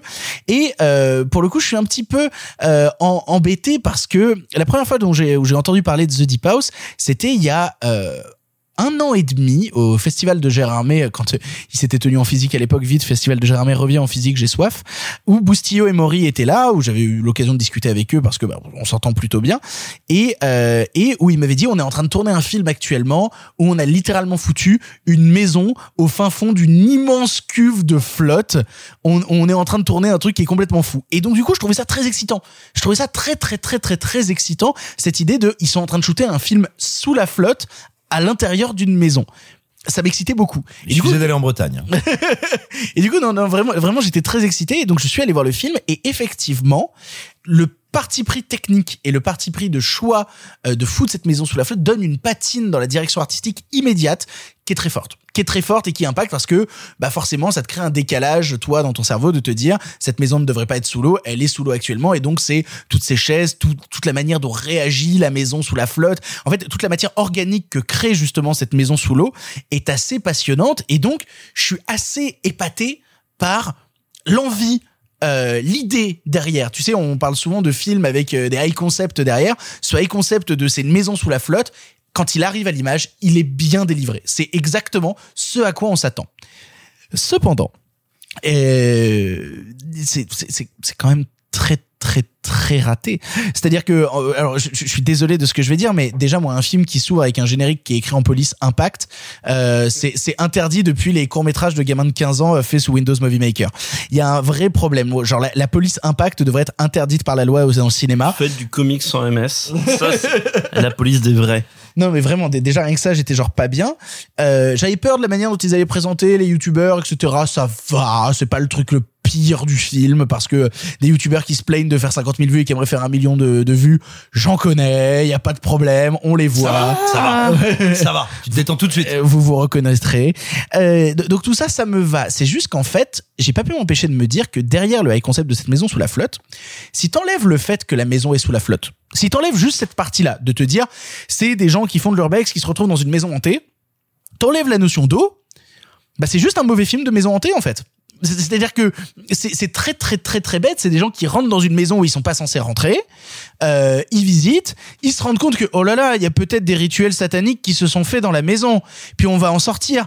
Oh mince, il y a un mur en briques qui bloque la sortie. Putain, ça existait déjà il y a 30 ans dans les documents interdits. Je veux dire merde, c'est cette idée de, de, de maison hantée où soudainement l'entrée est bloquée par des briques. Ça a été vu 100 fois. Et oh non, du coup on est bloqué avec les entités sataniques. Comment allons-nous réussir à nous en sortir? Et ben vous savez quoi? Ce sera même pas vraiment répondu par le film parce que la fin est un prout. Vraiment, la, la, la- la- les cinq dernières minutes du film, tu te dis, mais il manque une demi-heure en fait. C'est-à-dire que ça se termine en mode, et, et ben voilà, euh, c'est comme ça. Bisous. C'est un film que je trouve pas assez abouti derrière son high- concept de génie. Et ça m'emmerde parce que il m'attire par ça, il m'attire par son idée, mais, mais toute la manière dont c'est fait est très très con. Et notamment sur certaines scènes de terre, en fait, ils se retrouvent bloqués par instant par leur parti pris technique. Cette volonté d'avoir filmé sous l'eau, bah, les limite nécessairement par instant. Et vu qu'ils sont limités dans ce qu'ils peuvent construire en termes de mise en scène, dans ce qu'ils peuvent construire en termes de cadre, dans ce qu'ils peuvent construire en termes de, de tension horrifique, ça donne des scènes qui sont euh, bah, qui, sont vides à crever, notamment une scène où un personnage a une hallucination. euh, et, donc comment on fait pour rendre cette hallucination sous la flotte alors qu'elle essaie de s'échapper? Alors bah, ce qu'on a fait, c'est qu'on a mis de la lumière rouge sous l'eau, on a secoué la caméra très fort et on a mis des chaînes qui passent devant la, caméra. Et c'est tout. Il y a rien. Tout ce qu'on voit, c'est un personnage qui hurle en mode et puis c'est rouge et il y a des chaînes. Et à la fin le mec il fait ça va? Euh, bah non t'as juste vrillé j'ai pas compris. Ça peut pas marcher en fait ça, peut juste pas fonctionner. Et en fait c'est là où ça devient terrible c'est que leur bonne idée de départ vient gâcher le potentiel d'un film de maison hantée qui se retrouve réduit à, bah, à l'os quoi qui se retrouve vraiment réduit à ce qu'on a vu déjà mille fois en termes de maison hantée. Et, et, et je trouve terrible qu'une si bonne idée et un si bon parti pris de direction artistique soit gâché par une par une par une exécution à la fois aussi bébête dans son écriture que laide visuellement quoi. C'est alors que putain euh, des des mecs possédés sous la flotte, des omblards et tout qui se baladent sous la flotte, euh, t'as envie de voir ça quoi. T'as envie de voir ça et en fait quand tu le vois tu te fais Ah, ça, ça, ça, ça marche pas parce que c'est très con et ça m'emmerde. Ça m'emmerde vraiment beaucoup. Et du coup, je laisse la parole à l'autre personne qui a vu le film. Sophie, est-ce que tu as un peu plus apprécié que moi The Deep House? Mais pas vraiment. Euh, J'avais parlé du film avant qu'on l'ait vu avec un copain réalisateur que s'il nous écoute, il se reconnaîtra et qui m'avait dit euh, putain, euh, genre dans, dans le milieu des réalisateurs de genre en France, on s'était dit putain, ils ont eu la meilleure idée du monde, genre foutre une maison hantée sous l'eau. Putain, qu'est-ce que c'est cool. Mais ouais, c'est une bête d'idée. C'est une bête d'idée. C'est une bête d'idée pour un film, mais tellement, tellement creux. Il y a plein de choses qui m'embêtent. Il y a des choses qui m'ont. Je vais peut-être commencer par les choses qui m'ont un peu séduite, c'est-à-dire que bon, je suis pas une fan des jumpscares, mais ceux qu'il y a dans le film, en fait, souvent on reconnaît un mauvais film d'horreur à la puissance de ces jumpscares. C'est-à-dire que si tu t'ennuies pendant tout le film, au moment où t'as le bruit qui fait un peu boum et que tu sursautes, c'est que globalement, bah un, la tension était pas assez présente avant, mais que ça vient te réveiller. Mais bon, là, en tout cas. Euh, euh, oui, il y a un gros poisson qui m'a fait peur. Ah putain, c'est le c'est la scène du poisson qui t'a Ah, fait peur J'ai j'ai fait un bond dans mon siège, je m'y attendais pas. Je- J'étais déjà, en fait, mon cerveau pensait à autre chose. Il y a la musique qui a fait du bruit. Il y a un gros poisson qui m'a fait peur et ça a suffi, quoi. Alors, alors moi c'est marrant parce que c'est un autre jumpscare qui m'a eu, c'est le moment où ils se rendent compte qu'ils sont bloqués et que tu vois quelqu'un, euh, enfin un fantôme apparaître derrière eux. Il y a eu ce truc où Ouais, j'ai fait genre mais- oh ça, ça marchouille. Ça Oui, non, mais c'est ça. En fait, il y a deux trois trucs, il y a deux trois euh, effets horrifiques euh, un peu convenus qui euh, qui sont pas mal faits. J'ai beaucoup de mal avec l'intro du film qui, si vous avez euh, regardé American Horror Story saison 2, euh, est la même intro. C'est-à-dire que, euh, sauf que c'est le chanteur de Maroon 5 et sa copine qui vont eux baiser dans des lieux hantés et qui vont baiser dans un hôpital psychiatrique exactement comme dans le truc. Sauf que eux, qu'est-ce qu'ils veulent faire? Ils veulent faire des vues. Donc, euh, qui- Oh, ah, je suis désolée, mais en fait, si c'était là une fois et que c'était posé comme une caractéristique, si c'est euh, ça l'enjeu, en tout cas d'un des deux personnages, sachant que c'est un enjeu qui peut potentiellement leur coûter la vie, ça le caractérise, ça le caractérise comme un personnage entre guillemets négatif. Pourquoi pas? Mais en fait, ils ont pas besoin de le de le répéter 56 fois parce que du Oh, coup, tu, tu sais, moi j'en connais des youtubeurs qui répètent plein, plein, plein, plein de fois qu'ils ont envie de faire des vues. hein. Vraiment, euh, ça existe pour de vrai. Hein. Mais En fait, je- moi, moi, ouais, moi, ce qui m'étonne plus, c'est de me dire c'est franchement, youtubeurs euh, qui vivent dans un van et qui ont des caméras à 100 000 balles drone qui sont capables d'aller sous la flotte et tout. Je me dis, où, où est-ce que vous avez trouvé les moyens avec vos vidéos à 50 000 vues? Il Ah, mais n'y a pas de souci. hein. Toi, t'as cette espèce de view euh, in- euh, from the inside, tu vois, genre c'est-à-dire que tu connais euh, des gens qui font ça ou n'importe quoi. Je vais pas dire que j'en connais pas, mais c'est juste que ça n'est pas partie de mon quotidien d'entendre des gens genre euh, 100 150 fois par jour, puisqu'ils le répètent vraiment beaucoup beaucoup de fois. Même quand ils filment, il fait ah, ça va faire des vues. Mais ça aurait été ça, ça aurait été, euh, euh, je sais pas quel autre prétexte pour avoir du succès, ça aurait été la même chose en fait. Ouais, c'est c'est vrai que quand ils sont dans la maison, il a tendance à vraiment répéter en mode Ça, Oh, ça- oh, t'as eu peur, ça, ça va faire des vues, ça va faire un buzz de ouf. Voilà, donc tu vois, encore une fois, c'est pas que ce soit ça l'objectif principal du personnage. Si ça arrive une fois et que tu le poses comme caractérisation, pourquoi pas Il a pas besoin de le répéter à chaque scène. J'ai compris, c'est-à-dire que le, le, le, le scénar n'a pas assez confiance en lui pour penser que l'objectif est posé. Et ça, c'est un vrai souci scénaristique. Euh, c'est un souci que euh, les personnages sont donc encore une fois pas bien euh, présentés, qui ne sont pas bien dirigés. Mais bon, ça c'est pas grave parce qu'on leur fout un masque et une bouteille pendant le reste du film, donc on n'a pas trop à voir leur expression faciale. Euh, donc du coup, en fait, c'est un couple. On comprend que c'est un couple dysfonctionnel et, euh, et le souci, c'est que du coup, ben moi, je m'en fous un peu de ce qui leur arrive en tant que couple parce que je m'en fous de les voir ensemble. Donc en fait, ils auraient dû peut-être mieux les caractériser, histoire que moi j'ai plus d'empathie parce que entre euh, une nana qui a l'air de s'en foutre et un mec qui veut que faire des vues, je n'ai d'a- d'attachement pour personne. Pareil, il te pose un personnage chelou. Forcément, c'est le vrai personnage chelou, donc il va revenir. Je l'ai grillé euh, dès, qu'ils- dès- dès qu'ils sont arrivés dans la baraque et qu'il y a eu le, le tableau, j'ai fait Ok, j'ai- compris le twist, il y a pas de souci. Non mais c'est C'est ça. tellement malin. Mais même là, et puis surtout la manière dont il le rencontre, c'est-à-dire que c'est pas lui qui va aller chercher ce qu'il trouve, donc du coup il y a une espèce d'incohérence scénaristique immense là-dedans. Ouais, et, puis surtout, qui, qui tu es toi pour pour croiser à la table d'un camping un vieux mec bourré qui te dit eh ben moi je peux vous emmener là où il y a une maison vraiment chelou, euh, suivez-moi. Je fais bah non monsieur en fait, laissez-moi tranquille, je vais rester tout seul. Puis c'est un truc un petit peu, euh, c'est comme euh, maintenant on le sait, t'écoutes pas le euh, le mec qui a l'air consanguin à la station-service et qui te dit qu'il a des cousins qui habitent dans la maison derrière. Enfin tu vois, genre il y a un truc. Ah, elle était bien cette soirée, je me rappelle. On l'avait pas vu venir. Hein. Non, mais donc c'est ça. Euh, techniquement, c'est cool. Enfin, techniquement, l'idée est cool. Techniquement, c'est c'est assez moyen. Et à part donc deux trois trucs qui fonctionnent, je trouve que c'est juste tellement dommage. Et j'ai pas du tout envie de taper sur le film parce que je suis contente que le film existe, juste parce que bah peut-être ça va inspirer d'autres gens pour utiliser le même procédé à en faire quelque chose de mieux. Que c'est toujours louable de soutenir une idée en novatrice, que ce soit dans sa technique ou dans sa forme. Là, en l'occurrence, c'est vraiment juste la position du lieu et de l'avoir fait en vrai et pas en CGI. Mais au bout d'un moment, enfin, moi le film m'emmerde. Je le trouve, je, je le trouve juste dommage parce qu'ils étaient ils étaient pas loin de faire un truc vraiment cool ou au moins franchement divertissant. Et là ils sont passés à côté de tout juste à cause du scénar. Et encore une fois moi ça me saoule quand c'est à cause du scénar parce que c'est quand même le truc qui coûte le moins cher. Enfin on va pas se mentir. Tu dis que c'est trop con en fait de reprendre des trucs complètement euh, éculés et vus dans 100 120 000 films d'horreur. En plus ça, ne- ça ne fait même pas genre de la référence ou en tout cas de l'hommage de manière bien faite. T'as juste pris des poncifs vus et revus dans des euh, dans des slashers ou dans des films de maison hantée et ça les exploite même pas bien. Donc au bout d'un moment fuck on, off on quoi. dirait vraiment, tu sais, le, le film de maison hantée fait par un bot, tu vois, c'est horrible. Mais, mais cette notion de, ok, tout ça, on connaît, c'est ce qui marche, et ben, on va faire exactement la même chose qui a été vue 100 fois. Ah, la différence que c'est sous l'eau. Et tu dis, bah oui, mais ça ne suffit pas. Mais non. Ça ne suffit pas. Mais non, ça suffit pas. Et, et c'est vraiment dommage, parce qu'on en avait envie. On en avait grave envie. Vous l'aurez compris, on n'est pas particulièrement fan de The Deep House de Bustillo et Mori. On s'excuse, pardon, pardon, pardon, le cinéma.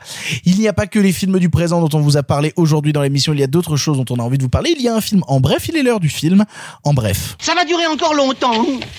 Eh bien, vous, qu'est-ce que vous faites dans les bras de mon cocher? On en avait encore beaucoup du sensationnel comme ça Pourquoi vous pensez qu'on ne prend pas le cinéma au sérieux? Cette ligne est sur écoute. Il va me falloir être bref. En bref, cette semaine, The Tomorrow War est la dernière grosse sortie Prime Video par le réalisateur de Lego Batman le film, et avec à son bord Chris Pratt et ses gros muscles. Avec un scénario bien débile, avec des gens de, du futur qui débarquent dans le présent pour ramener des gens du passé vers une guerre contre des aliens qui se déroule en 2051. Bref, Simon, tu as vu le film, qu'est-ce que tu en as pensé? Ce que j'attendais du film, déjà, mine de rien, il faut savoir qu'il sort sur Amazon, mais qu'originellement, c'était un film qui devait être distribué par Paramount, qui a racheté Amazon en pleine crise sanitaire pour la coquette somme, d'après Deadline, de 200 millions de dollars. Oh, sa race Mine de rien, on parle euh, d'une œuvre originale, c'est pas une franchise, c'est pas une adaptation, c'est pas un reboot, c'est pas un remake, c'est un gros blockbuster de science-fiction, d'action, épique, apocalyptique. Bah moi j'étais déjà un peu content de ce simple fait. On l'avait confié à Chris McKay qui certes a fait euh, Lego Batman le film, mais qui est quand même pas le dernier des manchots, qui au moins est habitué et euh, est, est, habitué à travailler avec beaucoup d'effets spéciaux numériques et puis qui a aussi travaillé sur la série Robot Chicken, ce qui est pas le, le, le pire des passeports. Donc je me disais mais il y a, y a quand même moyen qu'on ait un petit truc un peu divertissant, un peu marrant, spectaculaire, techniquement bien troussé. Le premier problème du film, c'est que sur le papier c'est un film original, dans les faits, je crois que je n'ai jamais vu à ce point-là un film d'une séquence à l'autre aller piocher des concepts sans vraiment les utiliser. Ça voudrait être en gros, grosso modo, un Starship Troopers Turbo Gogol pourquoi pas. Avec la critique de l'américanisme derrière, avec ces critiques-là? Non, non, je veux dire dans le sens, on a des hordes d'aliens, non pas insectoïdes, mais des vraiment de pures bébêtes. Tu veux, c'est pas des c'est pas une race alien civilisée qui attaque l'humanité. C'est vraiment des animaux aliens qui viennent nous bouffer euh, et qui arrivent par horde. Donc forcément, tu penses à Starship Troopers quand tu vois des militaires leur tirer dessus. Mais là-dessus, on te met un petit truc à la Terminator avec oui, voilà, on se téléporte dans le temps parce que la guerre ne se passe pas maintenant. Et puis on va te mettre un peu d'Edge of Tomorrow. Je vous dis pas pourquoi, mais quand vous verrez le film, si vous avez vu Edge of Tomorrow dans la structure, vous allez voir certains trucs. Et puis on te met un peu de ci, un peu de ça, mais vraiment des idées que tu reconnais. Par exemple, quand ils sont téléportés, bah, si vous avez joué à certains jeux de battle royale et ben c'est la même manière de vous téléporter sur la carte. Bref, c'est Ah, un film ils- original. ils arrivent dans un bus euh, dans les airs, euh, habillés en licorne et. euh, C'est un film Ok, d'accord. original, sans aucune idée. Ça, c'est déjà un peu emmerdant. Et puis ensuite, c'est un film, quand bien même il n'est pas indigne techniquement, qui témoigne absolument de ce qui est en train de devenir une certaine forme de production de blockbuster. C'est-à-dire que tu sens qu'il y a tellement de fonds verts, qui encore une fois sont plutôt pas mal branlés, hein, mais il y a tellement de fonds verts, il y a tellement de trucs que tout est générique. J'ai l'impression d'avoir vu chaque décor 200 fois. J'ai l'impression d'avoir vu cette photo 200 fois. Et pour achever le, problème, c'est que tu sens qu'il y a plein de moments où on a envie d'être un peu cruel, où il y a vraiment pas mal de gars qui se font euh, croquer, découper, démembrer, où on tire sur de la bébête, ça saigne, il y a de la tripe. Il devrait y avoir de la tripe à l'écran. Le souci, c'est qu'on est sur un film qui qui est censé être euh, sinon familial, en tout cas grand public, donc PG-13, l'équivalent grosso modo de notre interdit au moins de 12 ans. Bah donc du coup, euh, quand t'as une bébête avec ses appendices un peu phalliques crado là, qui lance des, des petites cornes en os qui découpent les gens, bah la caméra panote parce qu'on peut pas te le montrer. Bah du coup, quand ça commence à croquer un, un bonhomme, et bah hop, on panote et puis on te met un petit bruitage parce qu'on peut pas te le montrer. Et donc au lieu de devenir un Starship Troopers turbo mongol, ça devient un Starship Troopers turbo timide, ce qui est quand même un peu tristouille. Et puis si tu ajoutes là-dessus un espèce de discours, moi, j'ai aucun problème avec le cinéma américain, bourrin qui s'assume comme tel, euh, patriote, un peu débilo. Dire, voilà, ok, ça fait partie de son programme idéologique, mais c'est asséné avec plus ou moins de sincérité et de finesse. Là, si tu veux, t'as quand même un truc insupportable de bêtises et qui est très présent pour le coup, qui est pas un fond, qui est ultra présent où on te dit, euh, eh ben vous savez quoi, les scientifiques, les scientifiques, bah heureusement qu'ils meurent parce qu'il faut des, il faut des soldats pour se battre. Et puis les héros, les héros c'est jamais le collectif, hein, c'est toujours le héros individuel qui sauve. Et puis vous savez quoi, le héros individuel, c'est un type qui se bat même pas pour la survie, il se bat pour la famille. Et vous savez pourquoi est-ce qu'il est motivé à se battre? Et alors non, ça je vais pas vous le dire, mais en gros l'idée c'est que ce personnage doit compenser une faute qu'il n'a pas encore commis, qu'il aurait peut-être commise dans le futur. Oh, Minority Report Bah voilà. Donc on est dans un espèce de salmigondi extrêmement moralisateur, mais vraiment à l'extrême, où on fait bien comprendre que si t'es une femme, si t'es en surpoids, euh, bon, euh, bah a priori, tu sers quand même surtout à te sacrifier dans le film, hein, pour que le héros puisse avancer. Et voilà. Et, et ce qui est vraiment triste et ce qui achève de me rendre triste avec le film, c'est que tu sens, enfin du moins, le film me donne l'impression que au cours de sa production, il a été métamorphosé, transformé, euh, abattardi, parce que ici et là, dans ce dans cette espèce de d'énorme cloaque purulent, euh, surgissent des petites bulles de divertissement assez réussies. Il y a de temps en temps, parce qu'il y a beaucoup de scènes d'action dans le film, on peut pas lui enlever ça, quelques phases d'action, deux trois enchaînements de plans, deux trois idées de chorégraphie ou de gestion de l'espace qui sont super marrantes. Il y a deux trois petits moments où t'as un plan authentiquement spectaculaire, très cartoon, très comics, pardon, euh, et très réussi. Euh, on constate, mine de rien, et ça me fait mal de le dire parce que parce qu'il m'agace terriblement, bah que Chris Pratt, même avec un personnage aussi insipide et peu écrit que le sien, il est capable de t'emmener au charisme, tout un truc. Il y a des moments où tu te dis, alors ça, je vous vois venir, vous allez me faire un, twist sur cette sur ce détail-là temporel entre deux personnages. Et ben il te joue pas comme un twist, ils te le disent tout de suite, les deux personnages le comprennent. Bref, il y a des moments où tu devines que ce projet a été plus intelligent qu'il n'est finalement à l'écran et c'est ça qui est le plus désolant. Maintenant, si vous voulez regarder un film sur un écran d'ordinateur euh, en faisant un truc d'un autre œil, en faisant un pari sportif ou en vous disputant avec votre meilleure moitié, je pense que ça fait le taf.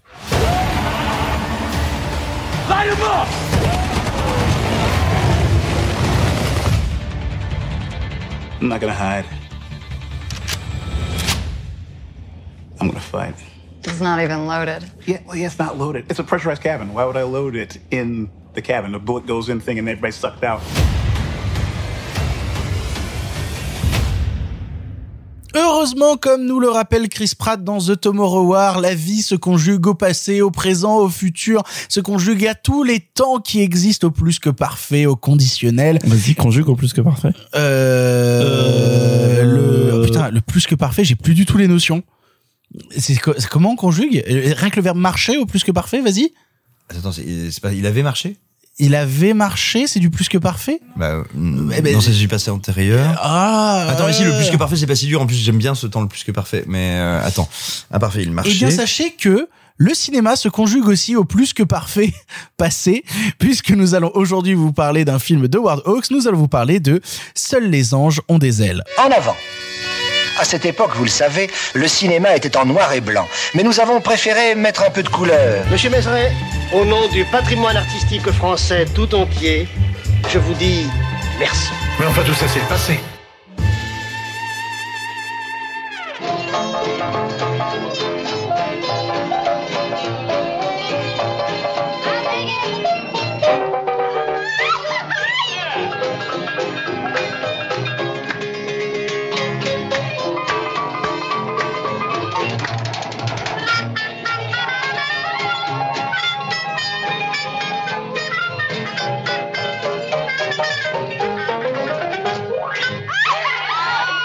Les anges ont des ailes est un long métrage sorti en 1939 de Ward Hawks, réalisateur notamment de Scarface, du Grand Sommeil, des Hommes préfèrent les blondes ou encore Rio Bravo. Ici, on retrouve Cary Grant et Jen Arthur dans une ville portuaire d'Amérique du Sud où Bonnie Lee va rencontrer Jeff Carter, un pilote de vieux coucou spécialisé dans le transport face à des conditions météorologiques déplorables. Alors que les accidents se multiplient et que l'entreprise doit faire face à des choix de personnel compliqués, Bonnie tombe amoureuse de Jeff et décide de rester en ville à ses côtés. Ressortant la semaine prochaine dans une euh, édition Blu-ray remasterisée, on avait envie de vous parler de ce film et, je me tourne vers Marc. Marc, le film sort en 1939. On est à l'aube de la Seconde Guerre mondiale. Comment se porte le cinéma à cette époque? Qu'est-ce qu'on y retrouve? Et, au milieu de tout ça, où est-ce qu'il se situe Howard Hawks? On est à l'aube de la Seconde Guerre mondiale, mais pas pour les Américains. Euh, En 39, les Américains sont pas encore dedans. Ils entreront dans la guerre qu'à fin 41. Et je dis ça parce que ça a évidemment son importance à Hollywood et dans les premières années d'Hollywood euh, par rapport à la guerre qu'il y aura en Europe. Euh, on est où à Hollywood en 39 On est certainement dans peu de choses près la, plus grande année du cinéma hollywoodien classique. C'est euh, le moment où euh, où bah donc euh, euh, t'as énormément de cinéastes qui atteignent vraiment le firmament, dont dont Howard Hawks euh, qui tourne à ce moment-là depuis plus d'une plus d'une quinzaine d'années, dont euh, dont John Ford qui a déjà plusieurs chefs-d'œuvre à son actif et qui euh, entre 39 euh, entre 39 et 40, faut quand même imaginer que John Ford il va sortir quatre films, quatre chefs-d'œuvre, qui est La chevauchée fantastique, vers sa destinée, Les raisins de la colère et Sur la piste des Mohawks, tout ça en- la même année, en 12 mois, hein, entre début, début 39 et début 40. Et puis en plus, il y a un vrai cinéma populaire à l'époque déjà, avec euh, notamment c'est la sortie en 1939 du Magicien d'Oz. Il y a, il y a ce genre de cinéma-là qui sort aussi. Exa- bah oui, puis t'as as la couleur, t'as l'émergence de la couleur, du Technicolor, de Magicien d'Oz, autant n'emporte le vent. C'est le moment, voilà, c'est un moment d'explosion. Euh, c'est un moment d'explosion d'Hollywood. C'est le moment où Hollywood s'impose définitivement sur la scène internationale. Le cinéma européen va s'effondrer, ou du moins une partie du cinéma européen va s'effondrer à cause de la guerre. Bref, c'est euh, c'est absolument un sommet.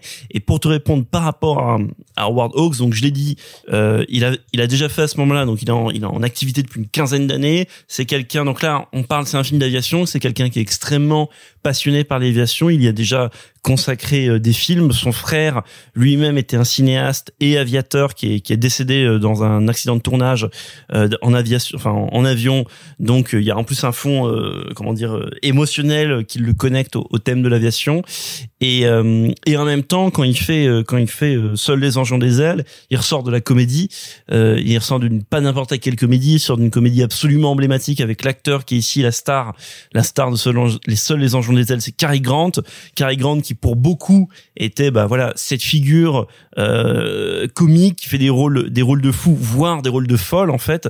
Voyez ces films qui sont totalement barrés, euh, totalement audacieux, totalement sexuels qu'il a fait à l'époque. Et à partir de ce film-là et dans les années qui suivront, c'est le moment où la figure de Cary Grant va gagner un peu en ambiguïté. On va voir qu'il y a quelque chose d'étrange avec ce personnage beau gosse, mais peut-être un peu plus étrange qu'il n'y paraît. Plus tard, il va, il va devenir cet acteur un peu torturé dans les films de Hitchcock, notamment.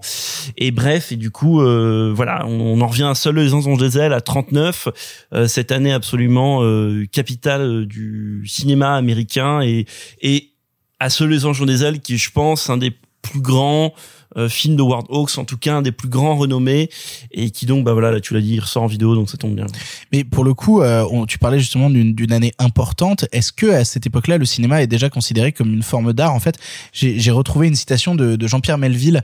Je ne dis pas que le cinéma soit un art, je ne l'ai jamais dit, mais parfois une œuvre cinématographique est suffisamment réussie pour que l'on puisse la considérer comme œuvre d'art. C'est rare, il faut un Wilder, un Whaler, un Ford, un Hawks. Il ne fait pas de doute que seuls les anges ont des ailes est une œuvre d'art. Mais si tu regardes bien, c'est exactement ce qu'on dit ou ce que, en tout cas, on est un certain nombre à dire aujourd'hui du jeu vidéo.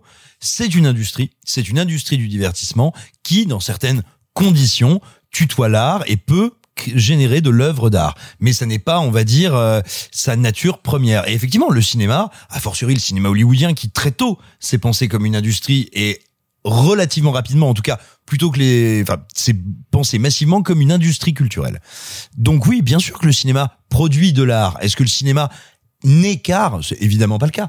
Mais mais moi moi j'ai un rapport euh, euh, personnel euh, assez fort avec le film parce que quand j'étais petit, mais vraiment petit, je veux dire minot quoi, hein, euh, l'époque où t'as pas t'as pas encore les voyelles, j'étais absolument fasciné. Je Ah, regardais. que tu, tu les as aujourd'hui les voyelles? Vanille qui est la merde. Ça dépend le nombre de verres. Bah écoutez, on est encore, on est bon. hein. Je suis à la suce tonique, ça passe. Et euh, bref, tout gamin, j'étais fasciné par un dessin animé, un court métrage de Disney que je regardais en boucle et en boucle et en boucle, euh, qui s'intitule. Alors attention, c'est c'est très dur, c'est un accent que je euh, que je maîtrise euh, extrêmement mal. Euh, voilà, un donc un court métrage qui présente un avion de l'Interpostal qui s'appelle Saludos Amigos. Et c'est un petit avion qui doit livrer du courrier et qui traverse la tempête et qui va notamment manquer de s'écraser devant une terrible montagne qui le regarde de son air grave qui s'appelle la Concagua. Et je me souviens quand j'étais petit, mon grand-père qui m'avait enregistré le truc, qui qui est un être humain qui est capable de dédain, euh, me, me disait mais regardez oui mais ça tu te rends pas compte mais ça c'est c'est tiré d'Howard Hawks, seuls les seuls les anges des ailes mais tu peux pas comprendre. Et donc gamin c'est un truc qui je me dis mais qu'est-ce que c'est que ce film? Et donc voilà donc le jour où j'ai découvert ce film bien plus tard bien des années après ça m'a beaucoup touché effectivement euh, c'est un film qui a eu une influence énorme aussi. On pourrait parler du salaire de la peur, on pourrait parler de The Sorcerer donc il faut parler de cette figure très particulière du héros et du héros américain, mais qui est, tu disais justement pour les Américains, 1939, c'est pas c'est pas pour eux la date de début de la guerre. On est encore à un moment où il n'y a pas eu la Seconde Guerre mondiale et où donc il n'y a pas eu le soft power d'Hollywood amenant, ramenant la civilisation et amenant l'image de l'Amérique à l'Europe. Et le héros américain, c'est encore une figure qui peut être assez pure, assez trouble, on va dire à ce point-là américaine qu'elle est relativement dépolitisée, en tout cas qu'elle n'est pas pensée pour aller nous parler à nous Européens, et qui est une image non pas nihiliste, parce qu'il y a une franche camaraderie, il y a un amour de la vie indéniable dans le film, mais qui est vraiment une figure de l'héroïsme américain qui n'est pas celle qu'on connaît aujourd'hui, qui n'est pas celle dont je parlais en m'agaçant un peu dans The Tomorrow War il y a quelques instants. C'est une autre famille de héros qui sont absolument passionnants et, et dont il faut raconter. On dit que c'est un film sur l'aviation, évidemment, c'est vrai. Euh, Peut-être qu'on va parler des séquences de vol qui sont, qu'elles soient, qu'elles aient été, qui sont incroyables. Voilà, qu'elles aient été filmées ou qu'elles aient été reproduites pour certains crashs en maquette, qui sont exceptionnelles. Néanmoins, L'immense force du film, c'est de nous faire vivre cette aventure au sol, à hauteur des humains, dans cette espèce de mélange de d'hôtels miteux, bars et aussi entreprises, hein, parce que tout est rassemblé là, et de nous montrer comment ce qui se passe d'incroyable dans les airs se traduit est digéré et vécu par les hommes au sol et enfin, les hommes et les femmes au sol. Et il y a des scènes notamment dans le bar, je pense aux scènes de piano, aux scènes de groupe comme ça qui sont d'une d'une puissance, d'une grâce et d'une perfection incroyable. Mais pour le coup, euh, j'aimerais bien qu'on revienne, tu parles de ces hommes, j'aimerais bien qu'on revienne sur Cary Grant où Marc disait que c'était un personnage pas mal trouble. Moi, je vous avouerai pour être tout à fait honnête avec vous, j'avais pas vu grand-chose avec Cary Grant et que euh, une des informations qui me fait le plus rire vis-à-vis de Cary Grant était le fait que Marlon Brando euh, se vantait euh, d'avoir sucé Cary Grant. Donc euh, du coup, euh, on était quand même sur une figure d'un Hollywood. Euh, bah, après, Marlon Brando, il, il a baisé avec Edith Piaf, avec euh, James Dean, avec beaucoup de gens. Euh, mais il n'empêche que euh, on est sur une figure mine de rien dans le Hollywood de cette époque-là euh, qui est trouble, alors qu'il interprète mine de rien dans Seuls les anges ont des ailes un personnage qui qui roule des mécaniques, qui est un peu macho, qui parle aux femmes en disant mais moi de toute manière je ne demande jamais rien à une femme. Euh, Il y a ce truc-là. Cary Grant lui se situe où vis-à-vis de ces questions-là, vis-à-vis de cette situation-là dans le cinéma? Là, dans ce film-là, il reprend, euh, comment dire, il reprend une figure qui, euh, qui, comment dire, qui est celle de Clark Gable, par exemple. Si vous avez vu les films, notamment les pré-codes de Clark Gable, ceux où il traite particulièrement mal les femmes, euh, bah, il y a exactement ça dedans, c'est-à-dire qu'elle le désire toutes, lui, il les traite comme de la merde. Et d'ailleurs, si je dis pas de bêtises, un moment avant que ce soit Cary Grant, il me semble que Clark Gable avait été envisagé pour le rôle. Et, euh, et ce qui est intéressant avec Cary Grant, c'est que Clark Gable, jusqu'à très tard dans sa carrière, son image, elle va mettre du temps à se fissurer. Tu vois, Clark Gable, par exemple, il faut attendre qu'il fasse, faut attendre 61, faut attendre qu'il fasse les désaxés, The Misfits, pour voir que, ah ouais, c'était ça aussi Clark Gable, c'était aussi un déglingué, mais il a mis du temps à le, ça a mis du temps à remonter à la surface. Cary Grant, il y a un truc plus complexe qui tient euh, bah, à énormément de, de rumeurs qu'il y a eu sur sa sur sa sur sa vie privée. Peut-être tout simplement pour le dire, il a été marié cinq fois. Voilà. Et pendant ce temps-là, en même temps, pas avant et pas après, en même temps que ces cinq mariages, il a vécu dix ans en colocation avec un, un comédien qui était connu pour être, on va dire, le John Wayne du pauvre. et euh, et, et et voilà et, et et Cary Grant qui a qui a en plus qui comme énormément d'acteurs américains c'est pas son vrai nom hein, Cary Grant c'est quelqu'un qui s'appelle Archibald Leach de de son vrai nom donc il y a toujours C'est ce classe, Archibald Leach. oui mais, mais moi j'aime bien toujours cette idée de des acteurs qui ont une double identité qui ont l'identité de l'écran, Cary Grant, et qui ont leur, leur véritable identité, comme dans un autre genre, Kirk, Kirk Douglas, de, dans son vrai nom, Issur Ivanovich, mais, euh, ou Issur Ou- Danielovich, ou pardon. Patrick Bruel. C'est pas son vrai nom. Ok. Voilà, c'est tout. C'est c'est quoi son vrai nom Rendez-vous dans Eh, ans. bah, tu sais quoi Pendant que tu parles, je vais te retrouver le vrai nom de Patrick Bruel. Mais, mais voilà, il y a, en fait, si la figure, là où je voulais en venir, c'est que si la figure de Cary Grant, si la figure de Cary Grant vous intéresse, il y a un documentaire que vous pouvez voir qui s'appelle Become. Alors déjà, il y a un bouquin qui vient de paraître là. Alors malheureusement, j'ai plus le nom, j'ai plus l'éditeur, mais ça vient de paraître, vous pouvez le retrouver. Mais sinon, il y a un, un, un documentaire qui a été fait il y a quelques années qui, qui s'appelle Becoming Cary Grant et qui parle justement de cette personnalité extrêmement ambiguë, des choix de carrière parfois très audacieux qu'il a fait. Encore une fois, un peu plus en amont, j'ai parlé des, des Hitchcock. Voyez les rôles qu'il a chez Hitchcock, c'est pas évident. Euh, et surtout quand on voit la trajectoire de sa carrière, de se dire qu'à ce moment-là, ce mec a été dans l'image, qui est passé dans l'imaginaire populaire de ce mec qui fait des, des, des numéros de comédie de folle en peignoir ou en robe dans dans les comédies, dans les, des, les les screwball comedies des années 30 et qui euh, au milieu des années 50 devient la figure qui deviendra James Bond. Tu vois, la, la mort aux trousses, c'est le modèle que deviendra James Bond. Donc c'est quand même assez dingue et euh, et qui fait des rôles euh, voilà qui sont bah tu vois seuls les anges ont des ailes par exemple c'est un rôle qui est assez euh, inclassable parce que d'un côté t'as la figure virile extrêmement forte le mec il est pilote il, est, il tutoie la mort tous les jours Et puis c'est Euh, le leader des pilotes. c'est- le pater familial. et c'est le leader des pilotes lui il fait les missions les plus difficiles etc etc et tu vois bien dans le film qu'il y a quelque chose qui va pas avec lui tu vois bien que c'est un, un personnage qui a des des des choses au fond de lui qui le qui le comment dire qui le qui l'angoisse profondément et je trouve ça rend son ça rend Cary Grant encore plus bouleversant là-dedans Et Patrick Bruel s'appelle Patrick Benguigui. Mais pour moi, il y a, il y a une brève séquence qui est assez emblématique de cette masculinité, alors qui est certes une masculinité séduisante, qui a un rapport de séduction immédiat, instantané avec les femmes, mais pourtant qui ne s'exprime pas dans son corps, dans sa gestuelle, comme on exprime très souvent à l'époque dans les films américains, enfin dans les films en général, euh, la domination masculine ou, même la séduction en général. C'est quand Rita Hayworth arrive dans son bureau, va pour lui serrer la main et que lui l'embrasse. Mais c'est pas le baiser volé. C'est un truc extrêmement élégant, extrêmement fluide, presque féminin pour le coup. Par rapport au code de l'époque, j'entends.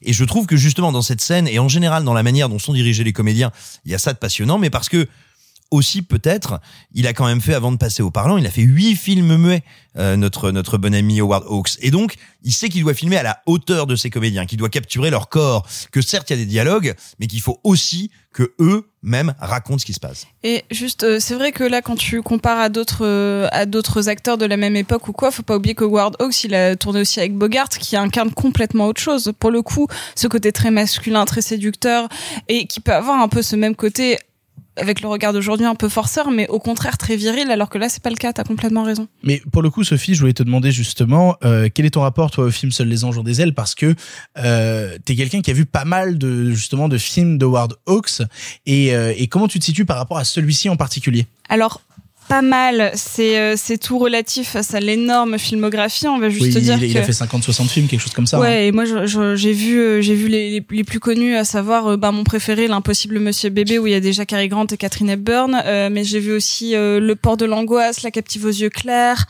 Le Grand Sommeil, Le Port de l'angoisse que j'ai déjà dit. C'était des films que j'ai étudiés quand j'étais euh, quand j'étais en fac, euh, parce que j'avais l'histoire du cinéma américain et j'étais assez captivée par euh, par cette diversité, de cette capacité qu'avaient les réalisateurs américains d'une certaine époque de euh, jumper d'un genre très codifié à un autre et de le maîtriser parfaitement. Aujourd'hui, j'ai l'impression que quand on est dans un genre, c'est celui-là qu'on a. On est réalisateur de comédie, on est réalisateur de films d'horreur. Des fois, on mêle un peu les deux, euh, mais mais on n'a pas cette capacité-là. Et je pense que c'est ce qui m'a fasciné avec Howard Hawks euh, en voyant celui-là, c'est que je me suis dit, je reconnais pas spécialement la, la patte euh, que j'avais vue dans, dans Impossible Monsieur Bébé, et pourtant je vois que c'est lui. Et je crois que c'est ça qui me fascine, ou même avec, voilà, c'était Scarface, l'autre que j'avais vu de 1932. Paul Meunier. Et euh, ouais, non, mais ça c'est incroyable, et, et je crois que c'est ça qui fait de Howard Hawks un immense réalisateur, c'est que il, réal- il réalise, mais avec brio, n'importe quel genre. Et c'est ça qui est très beau. Je- J'ai l'impression d'être le seul autour de cette table et ça va être absolument terrible. hein. Euh, J'ai quelques limites moi personnellement avec Seuls les anges ont des ailes. Ah, mais moi aussi, hein. Euh, j'ai- Ah, merci, sauve-moi. Non, non. Euh, en fait, je reconnais beaucoup de, géri- de, je reconnais beaucoup de génie à Howard Hawks. Notamment, en fait, j'ai été conquise absolument par le début du film et par ce, cette première chute d'avion qui engendra tous les tenants et aboutissants euh, psychologiques interpersonnages. J'ai trouvé ça mais incroyable. En fait, je n'ai pas d'autres mots. C'est, réalisé avec une telle maîtrise, surtout quand on met euh, à l'époque. Mais, mais tout est magnifique, que ce soit euh, la photo, mais surtout la tension qui s'en dégage et comment il arrive à, à, à, à lentement glisser vers un autre genre euh, qui s'apparente à du à du huis clos, euh, comme l'était Impossible Monsieur Bébé par exemple. Et c'est ça qui, qui est très fort. Par contre.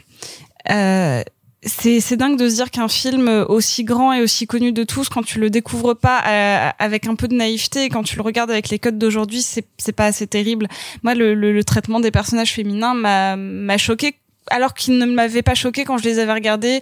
Euh, donc c'était en fac, ça devait être en 2012-2013, donc ça, ouais, il y a une dizaine d'années, on n'avait pas encore ce regard-là sur le consentement ou sur des trucs comme ça, ou en tout cas on n'en parlait pas autant euh, dans le débat public. C'est aussi d'où l'importance de remettre les films aussi dans les contextes de Et l'époque, c'est pour etc. ça, genre j'aime.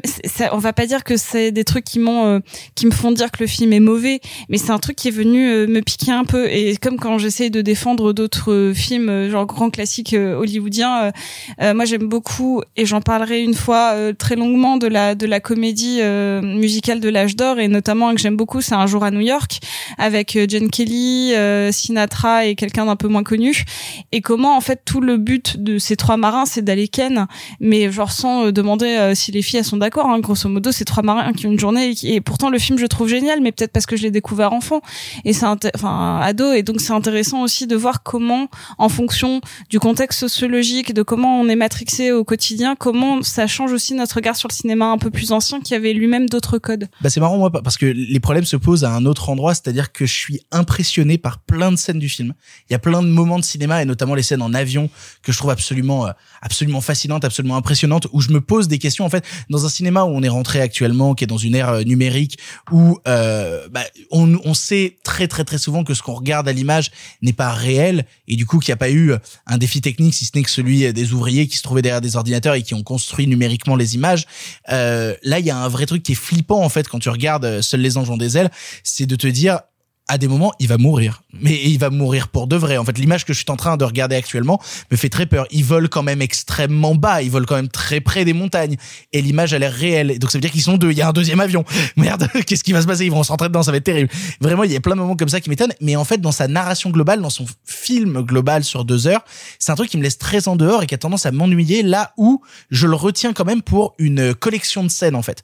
Je retiens de Seuls les ont des ailes plein de scènes extrêmement fortes ou même des scènes qui m'ont amusé notamment la scène où euh, le personnage euh, le personnage de Cary Grant euh, demande au kid de faire un test pour tester sa vision et que euh, et que t'apprends qu'il a appris les cartes à l'avance ou même qu'il teste à l'intérieur de la boîte et tout. Il y a des scènes comme ça que je trouve très drôles que je trouve très fortes. Il y a une scène au piano où elle s'installe au piano Bonnie Lee elle dit laissez-moi faire et qu'elle commence à jouer au milieu et que Cary Grant il est en mode ah ouais d'accord elle gère elle gère quand même pas mal. J'étais quand même un, un, un vieux sale con quand même avant.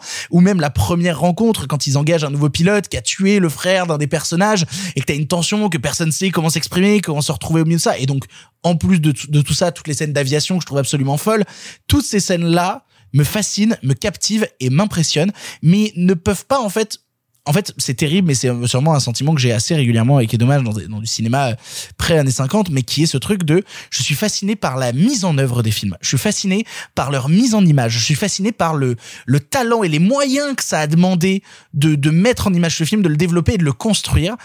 Hélas, le récit qui s'étale sur euh, environ deux heures me laisse un peu en dehors, me laisse un peu froid et donc va avoir tendance à m'ennuyer alors que quand j'en sors, malgré le sentiment d'ennui que j'ai eu, bah, je suis encore captivé, je suis encore impressionné et je pourrais conseiller Seuls les ont des ailes parce que je dirais vous allez voir des images que vous n'avez pas vues ailleurs. Vous allez voir des images qu'on ne verra plus aujourd'hui. J'entends ce que tu dis et en même temps, même ce moment où pourrait-on dire on reste vissé sur le plancher des vases, des Le plancher des vases, c'est le méchant de Far Cry C'est 3. le, c'est le moment où tu commences à perdre des lettres. Bah, Simon. ça, ça y est, tu commences à perdre des, des, des consonnes. Et donc, ce- long moment du film où on reste vissé sur le plancher des vaches, faites Oh. attention, hein, je vais vous faire des tongue twisters, vous, vous allez pas me voir venir. Hein, je- Dis-moi, grand roi Paraparagus, quand te désoriginaliseras-tu? Je me désoriginaliserai quand tous les grands originaux se seront désoriginalisés, mais alors, tu ne te désoriginaliseras jamais, niquez vos mères. Et donc... donc voilà. Euh, Essayez pas de faire chasse. Ah oui, ben voilà, n'essayez pas de faire chercher vous. Je tiens à dire que je suis la seule qui est pas bu ce soir. Donc oui, en plus c'est terrible. hein. Et, et, et, et au contraire, je, je trouve que ce sont des passages qui sont extrêmement puissants et d'une grande beauté parce que justement, ce que fait Howard Hawks ici, mais ce qu'il fait dans beaucoup d'autres films, c'est capturer quelque chose de la comédie humaine. Et je le dis dans le sens balsacien. Et c'est nous raconter ces personnages qui vivent. je veux dire, c'est pas des héros qui se battent pour euh, amener euh, des médicaments à des gens en train de mourir. Ils sont pas en train de sauver le monde. Ils ne sauvent même personne.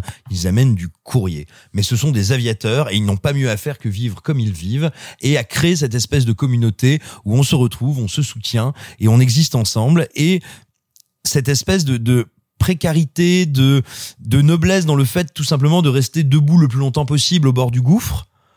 Je, je trouve que le film arrive à me le raconter, à me l'amener, à me le donner à comprendre. Moi, dont la vie est sensiblement moins risquée que celle d'un aviateur des années 30, encore que. Et, euh, et voilà, je, je trouve que c'est d'une grâce incroyable. Enfin, véritablement, c'est c'est un film qui, qui arrive à capturer quelque chose de l'existence, de l'essence de l'humanité, de son goût pour l'aventure. On a parlé ici, on a plusieurs fois employé le terme de nouvelle frontière quand on parlait du cinéma américain et du western.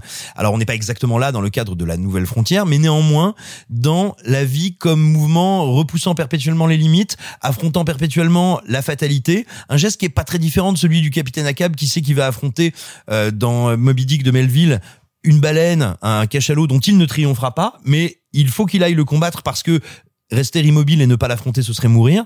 Ben, je trouve que voilà, dans ces gestes-là, qui sont particulièrement compliqués à, mettre en image, à mettre en narration, le film accomplit quelque chose de très grand. Mais donc du coup, dans le paysage cinématographique actuel, de par ses images, de par sa romance, de par ses moyens développés, c'est encore un film important à conseiller, c'est encore un film important à mettre à mettre en avant dans le patrimoine cinématographique américain. Oui, non mais après c'est parce que à moi tu me tu te tu te tournes vers moi en demandant dans ça. Et ce que j'ai pas dit euh, avant d'intervenir sur ce film, c'est que celui-là, c'est certainement un de mes 30 ou 40 films américains préférés. Donc euh, oui, je vais te répondre oui. Et exactement Je- je- je le savais, je- Non, mais c'était une évidence. Exactement d'ailleurs pour les raisons qu'a cité Simon. Et moi tu vois, c'est- c'est presque l'inverse de l'inverse de toi, c'est pas tant pour les images d'aviation qui Ok, sont incroyables, ces plans maquettes, etc.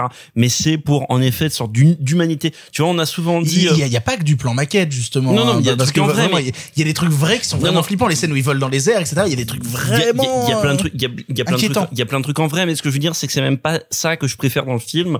C'est, euh, tu vois, c'est euh, bah, les scènes d'humanité dont parle, dont parle Simon, et on a souvent, tu vois, on a souvent dit, et on le dit encore aujourd'hui, que de cette époque américaine, un des grands cinéastes humanistes, John Ford, et quand tu regardes les films de, les films entre guillemets très virils de, de Howard Hawks, que quand tu mets, on va dire côte à côte deux films qui sont assez similaires, je dis ça parce que c'est surtout des mecs, ça se passe dans un espace réduit, et il y a un objectif, on va dire, assez trivial, assez facile, c'est, c'est Rio Bravo, l'autre. Et Rio Bravo, c'est un film qui est infiniment humain. Tu vois, derrière le côté euh, rouler des mécaniques de John Wayne et, et, euh, et Robert Mitchum. C'est un film qui est infiniment humain. Et moi, dans Seules les gens et, et moi, dans Seules les gens et moi, virgule, dans Seules les gens Ah, on se fout moins de ma gueule et moi, dans le film de World Hawks, Très bien. euh, ça me bouleverse. Et je rebondis un peu sur ce que dit Sophie, parce que je vois très bien où elle veut en venir dans les, dans les, dans les, dans les personnages féminins. Et tu, en début d'émission, tu me demandais où on en est en 39. Et il y a un truc pour rebondir sur les personnages féminins. En 39, on en est 5 ans après l'application, vraiment la mise en application du production code, le fameux code ACE, le code de censure américain. Et avant, en fait, avant, euh, comment dire, le moment où, alors ce code existait dès les années 20, mais il a été mis en application de manière stricte en 34, et ça a été décidé dès 30 en fait, et donc tu as eu 4 ans de un peu Hollywood en roue libre, une période que d'habitude on appelle pré-code, et qui sont des films extrêmement provocateurs, extrêmement libres, avec des personnages féminins justement extrêmement affirmés, extrêmement euh, modernes, presque des films parfois on va se risquer à dire parfois fondamentalement féministes et, et donc à partir de 34 t'as une sorte de machine arrière et c'est marrant parce que seuls les anges ont des ailes héritent de ça tu vois toute l'introduction du personnage de, C'est ce que j'allais dire. de Jean Arthur Ouais. elle est, qui est, qui est Bah, une qui femme est qui hyper forte. d'un côté on voit bouler les hommes et de l'autre côté se dit en vrai je suis au bout du monde avec deux américains s'ils peuvent me payer un verre pourquoi pas il y a pas de Mais ouais, non, mais en fait, c'est elle la maîtresse de mes. Enfin, non, elle est, elle est pas chez elle, mais celle qui est en contrôle de la situation au départ. Euh, ce qui est pas le cas. Je voulais dire aussi que c'est le rôle qui a révélé euh, Rit- euh, Rita, Rita Hayworth Exactement. Et, et, et en fait, le truc, c'est que ce qui explique, ou ce qui peut expliquer en partie ton ressenti, alors, ce qui, euh, Jane Arthur, quand elle fait le film, c'était une, c'était déjà une grande star. Moi, c'est une de mes actrices préférées de cette époque-là. Mais ça s'était très mal passé avec Howard Hawks parce que euh, grosso modo lui voulait la faire sortir de sa zone de confort en matière de jeu voulait lui faire faire autre chose que le personnage de Jean Arthur. En fait si vous voyez comment elle est dans les anges des ailes elle joue en effet pareil que dans tous les autres films qu'elle a fait avant et ça ne matchait pas euh, avec elle elle voulait pas sortir de cette zone de confort enfin en tout cas de ce jeu habituel qu'elle a et inversement enfin ou inversement ou pareil avec Rita Hayworth ça c'était aussi très mal passé avec Rita Hayworth parce que bah elle c'était l'inverse elle était absolument débutante très timide paraît-il. Et donc c'était compliqué en fait de lui faire jouer cette euh, séductrice un peu fatale face à Cary Grant où lui c'était tout le monde apparemment tout le monde était copain avec lui Mais J'ai une question parce que pour le coup, c'était pas quelque chose que j'avais re- ressenti avec Catherine Hepburn, mais qui était déjà un personnage en soi et qui même en imposait déjà beaucoup euh, une année avant. Enfin, tu vois, genre là, on est déjà face à un relationnel qui est apparemment très différent avec les deux autres actrices. Catherine Hepburn elle me paraît avoir un personnage déjà une sorte de, de figure de personnage beaucoup plus forte que Rita Hayworth Bah, c'est ça. euh, Catherine Hepburn, j'ai l'impression que tu, tu rigoles pas. Enfin, si tu rigoles avec elle parce qu'elle a fait des super grandes comédies, c'est une immense actrice, mais Mais tu as invité t'en- dans ton t'emmènes- film la persona. Non, mais t'emmènes pas large, t'emmènes pas large face à elle, tu vois. Alors que tu sens bien que Rita Hayworth, elle, cor- elle correspond plus. Et d'ailleurs, Rita Hayworth, Catherine Hepburn sera une icône hollywoodienne des années 30 et 40, mais genre la star qu'on euh, qui est au-dessus, qu'on vénère. Euh, Rita Hayworth, c'est la star qu'on la star qu'on fantasme parce que en plus ça deviendra l'image de la pin-up.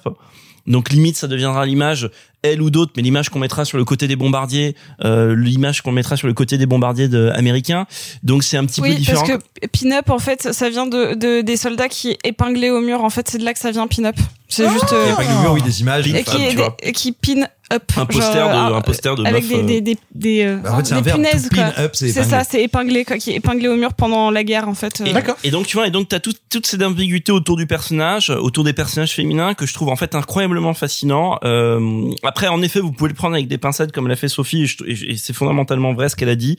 Euh, je trouve pas le film fondamentalement déshonorant pour elle non plus parce qu'en fait, le film est sur de toute façon des personnages qui se cherchent du mal que ce soit euh, Jean Arthur, euh, euh, Rita Hayworth ou évidemment Cary Grant, c'est des personnages qui se cherchent du mal, qui se cherchent à se faire souffrir, qui sont qui sont des, un peu des détraqués de la vie. D'ailleurs, il y a, y a- elle a- ce qui est génial au début du film, c'est qu'elle a une caractérisation de Jean Arthur absolument minime.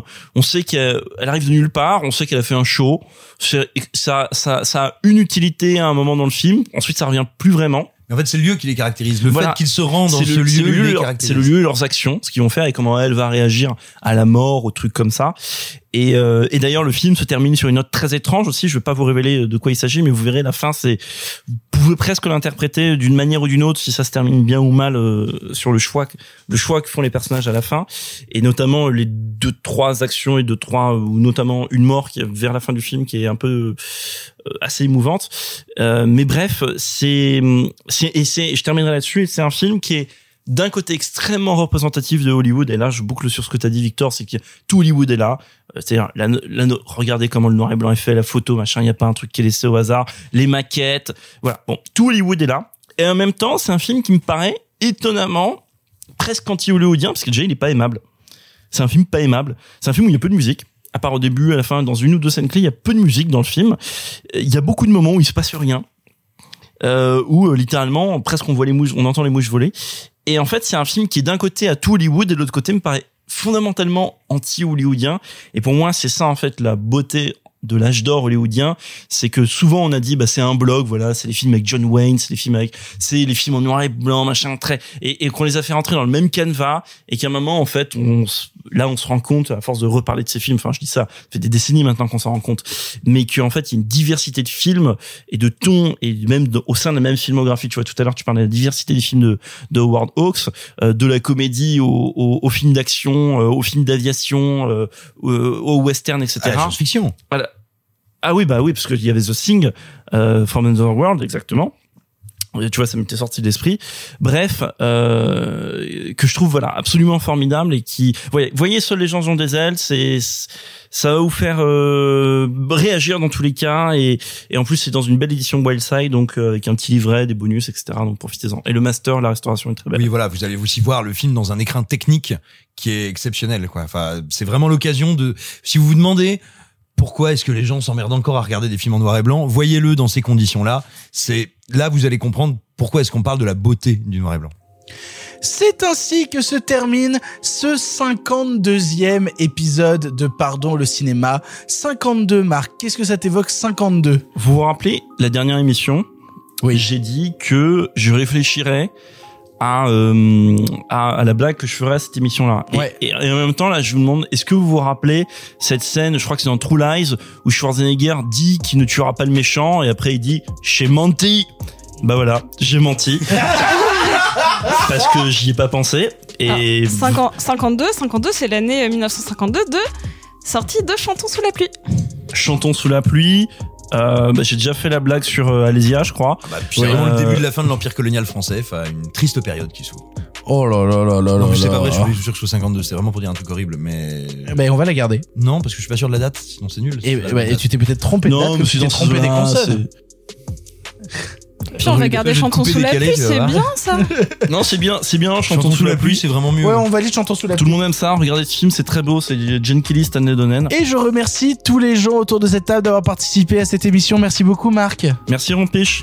Merci beaucoup, Sophie. Merci. Merci beaucoup, Simon. De rien. On se retrouve, eh bien, pas dans une émission comme d'habitude pour la prochaine. En effet, on se retrouve pas vendredi prochain, on se retrouve mardi prochain, puis mercredi, puis jeudi puis vendredi, puis samedi, puis dimanche, puis lundi, puis mardi, puis... En vrai, on se retrouve pour une quotidienne qui va durer durant tout le festival de Cannes, où on va vous parler tous les jours avec l'équipe de Pardon le Cinéma de qu'est-ce qui se passe au festival de Cannes, de qu'est-ce qu'on y voit.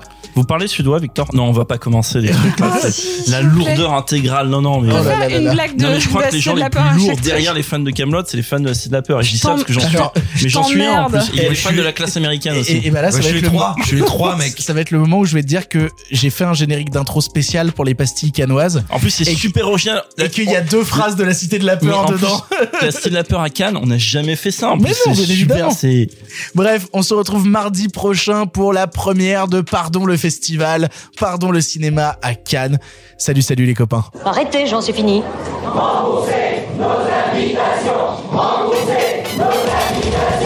Qu'allons-nous faire par Osiris Essayons de nous voir la semaine prochaine pour déjeuner, et puis vous me montrerez votre clocher. Le cinéma fait de toi un bon gamin Et que c'est quoi? Maintenant c'est fini, va falloir rentrer. Je vais aller me faire une toile. Ok, amusez-vous bien tous les deux. Moi, ça, j'y compte. Bonne soirée. Merci. Have a great evening.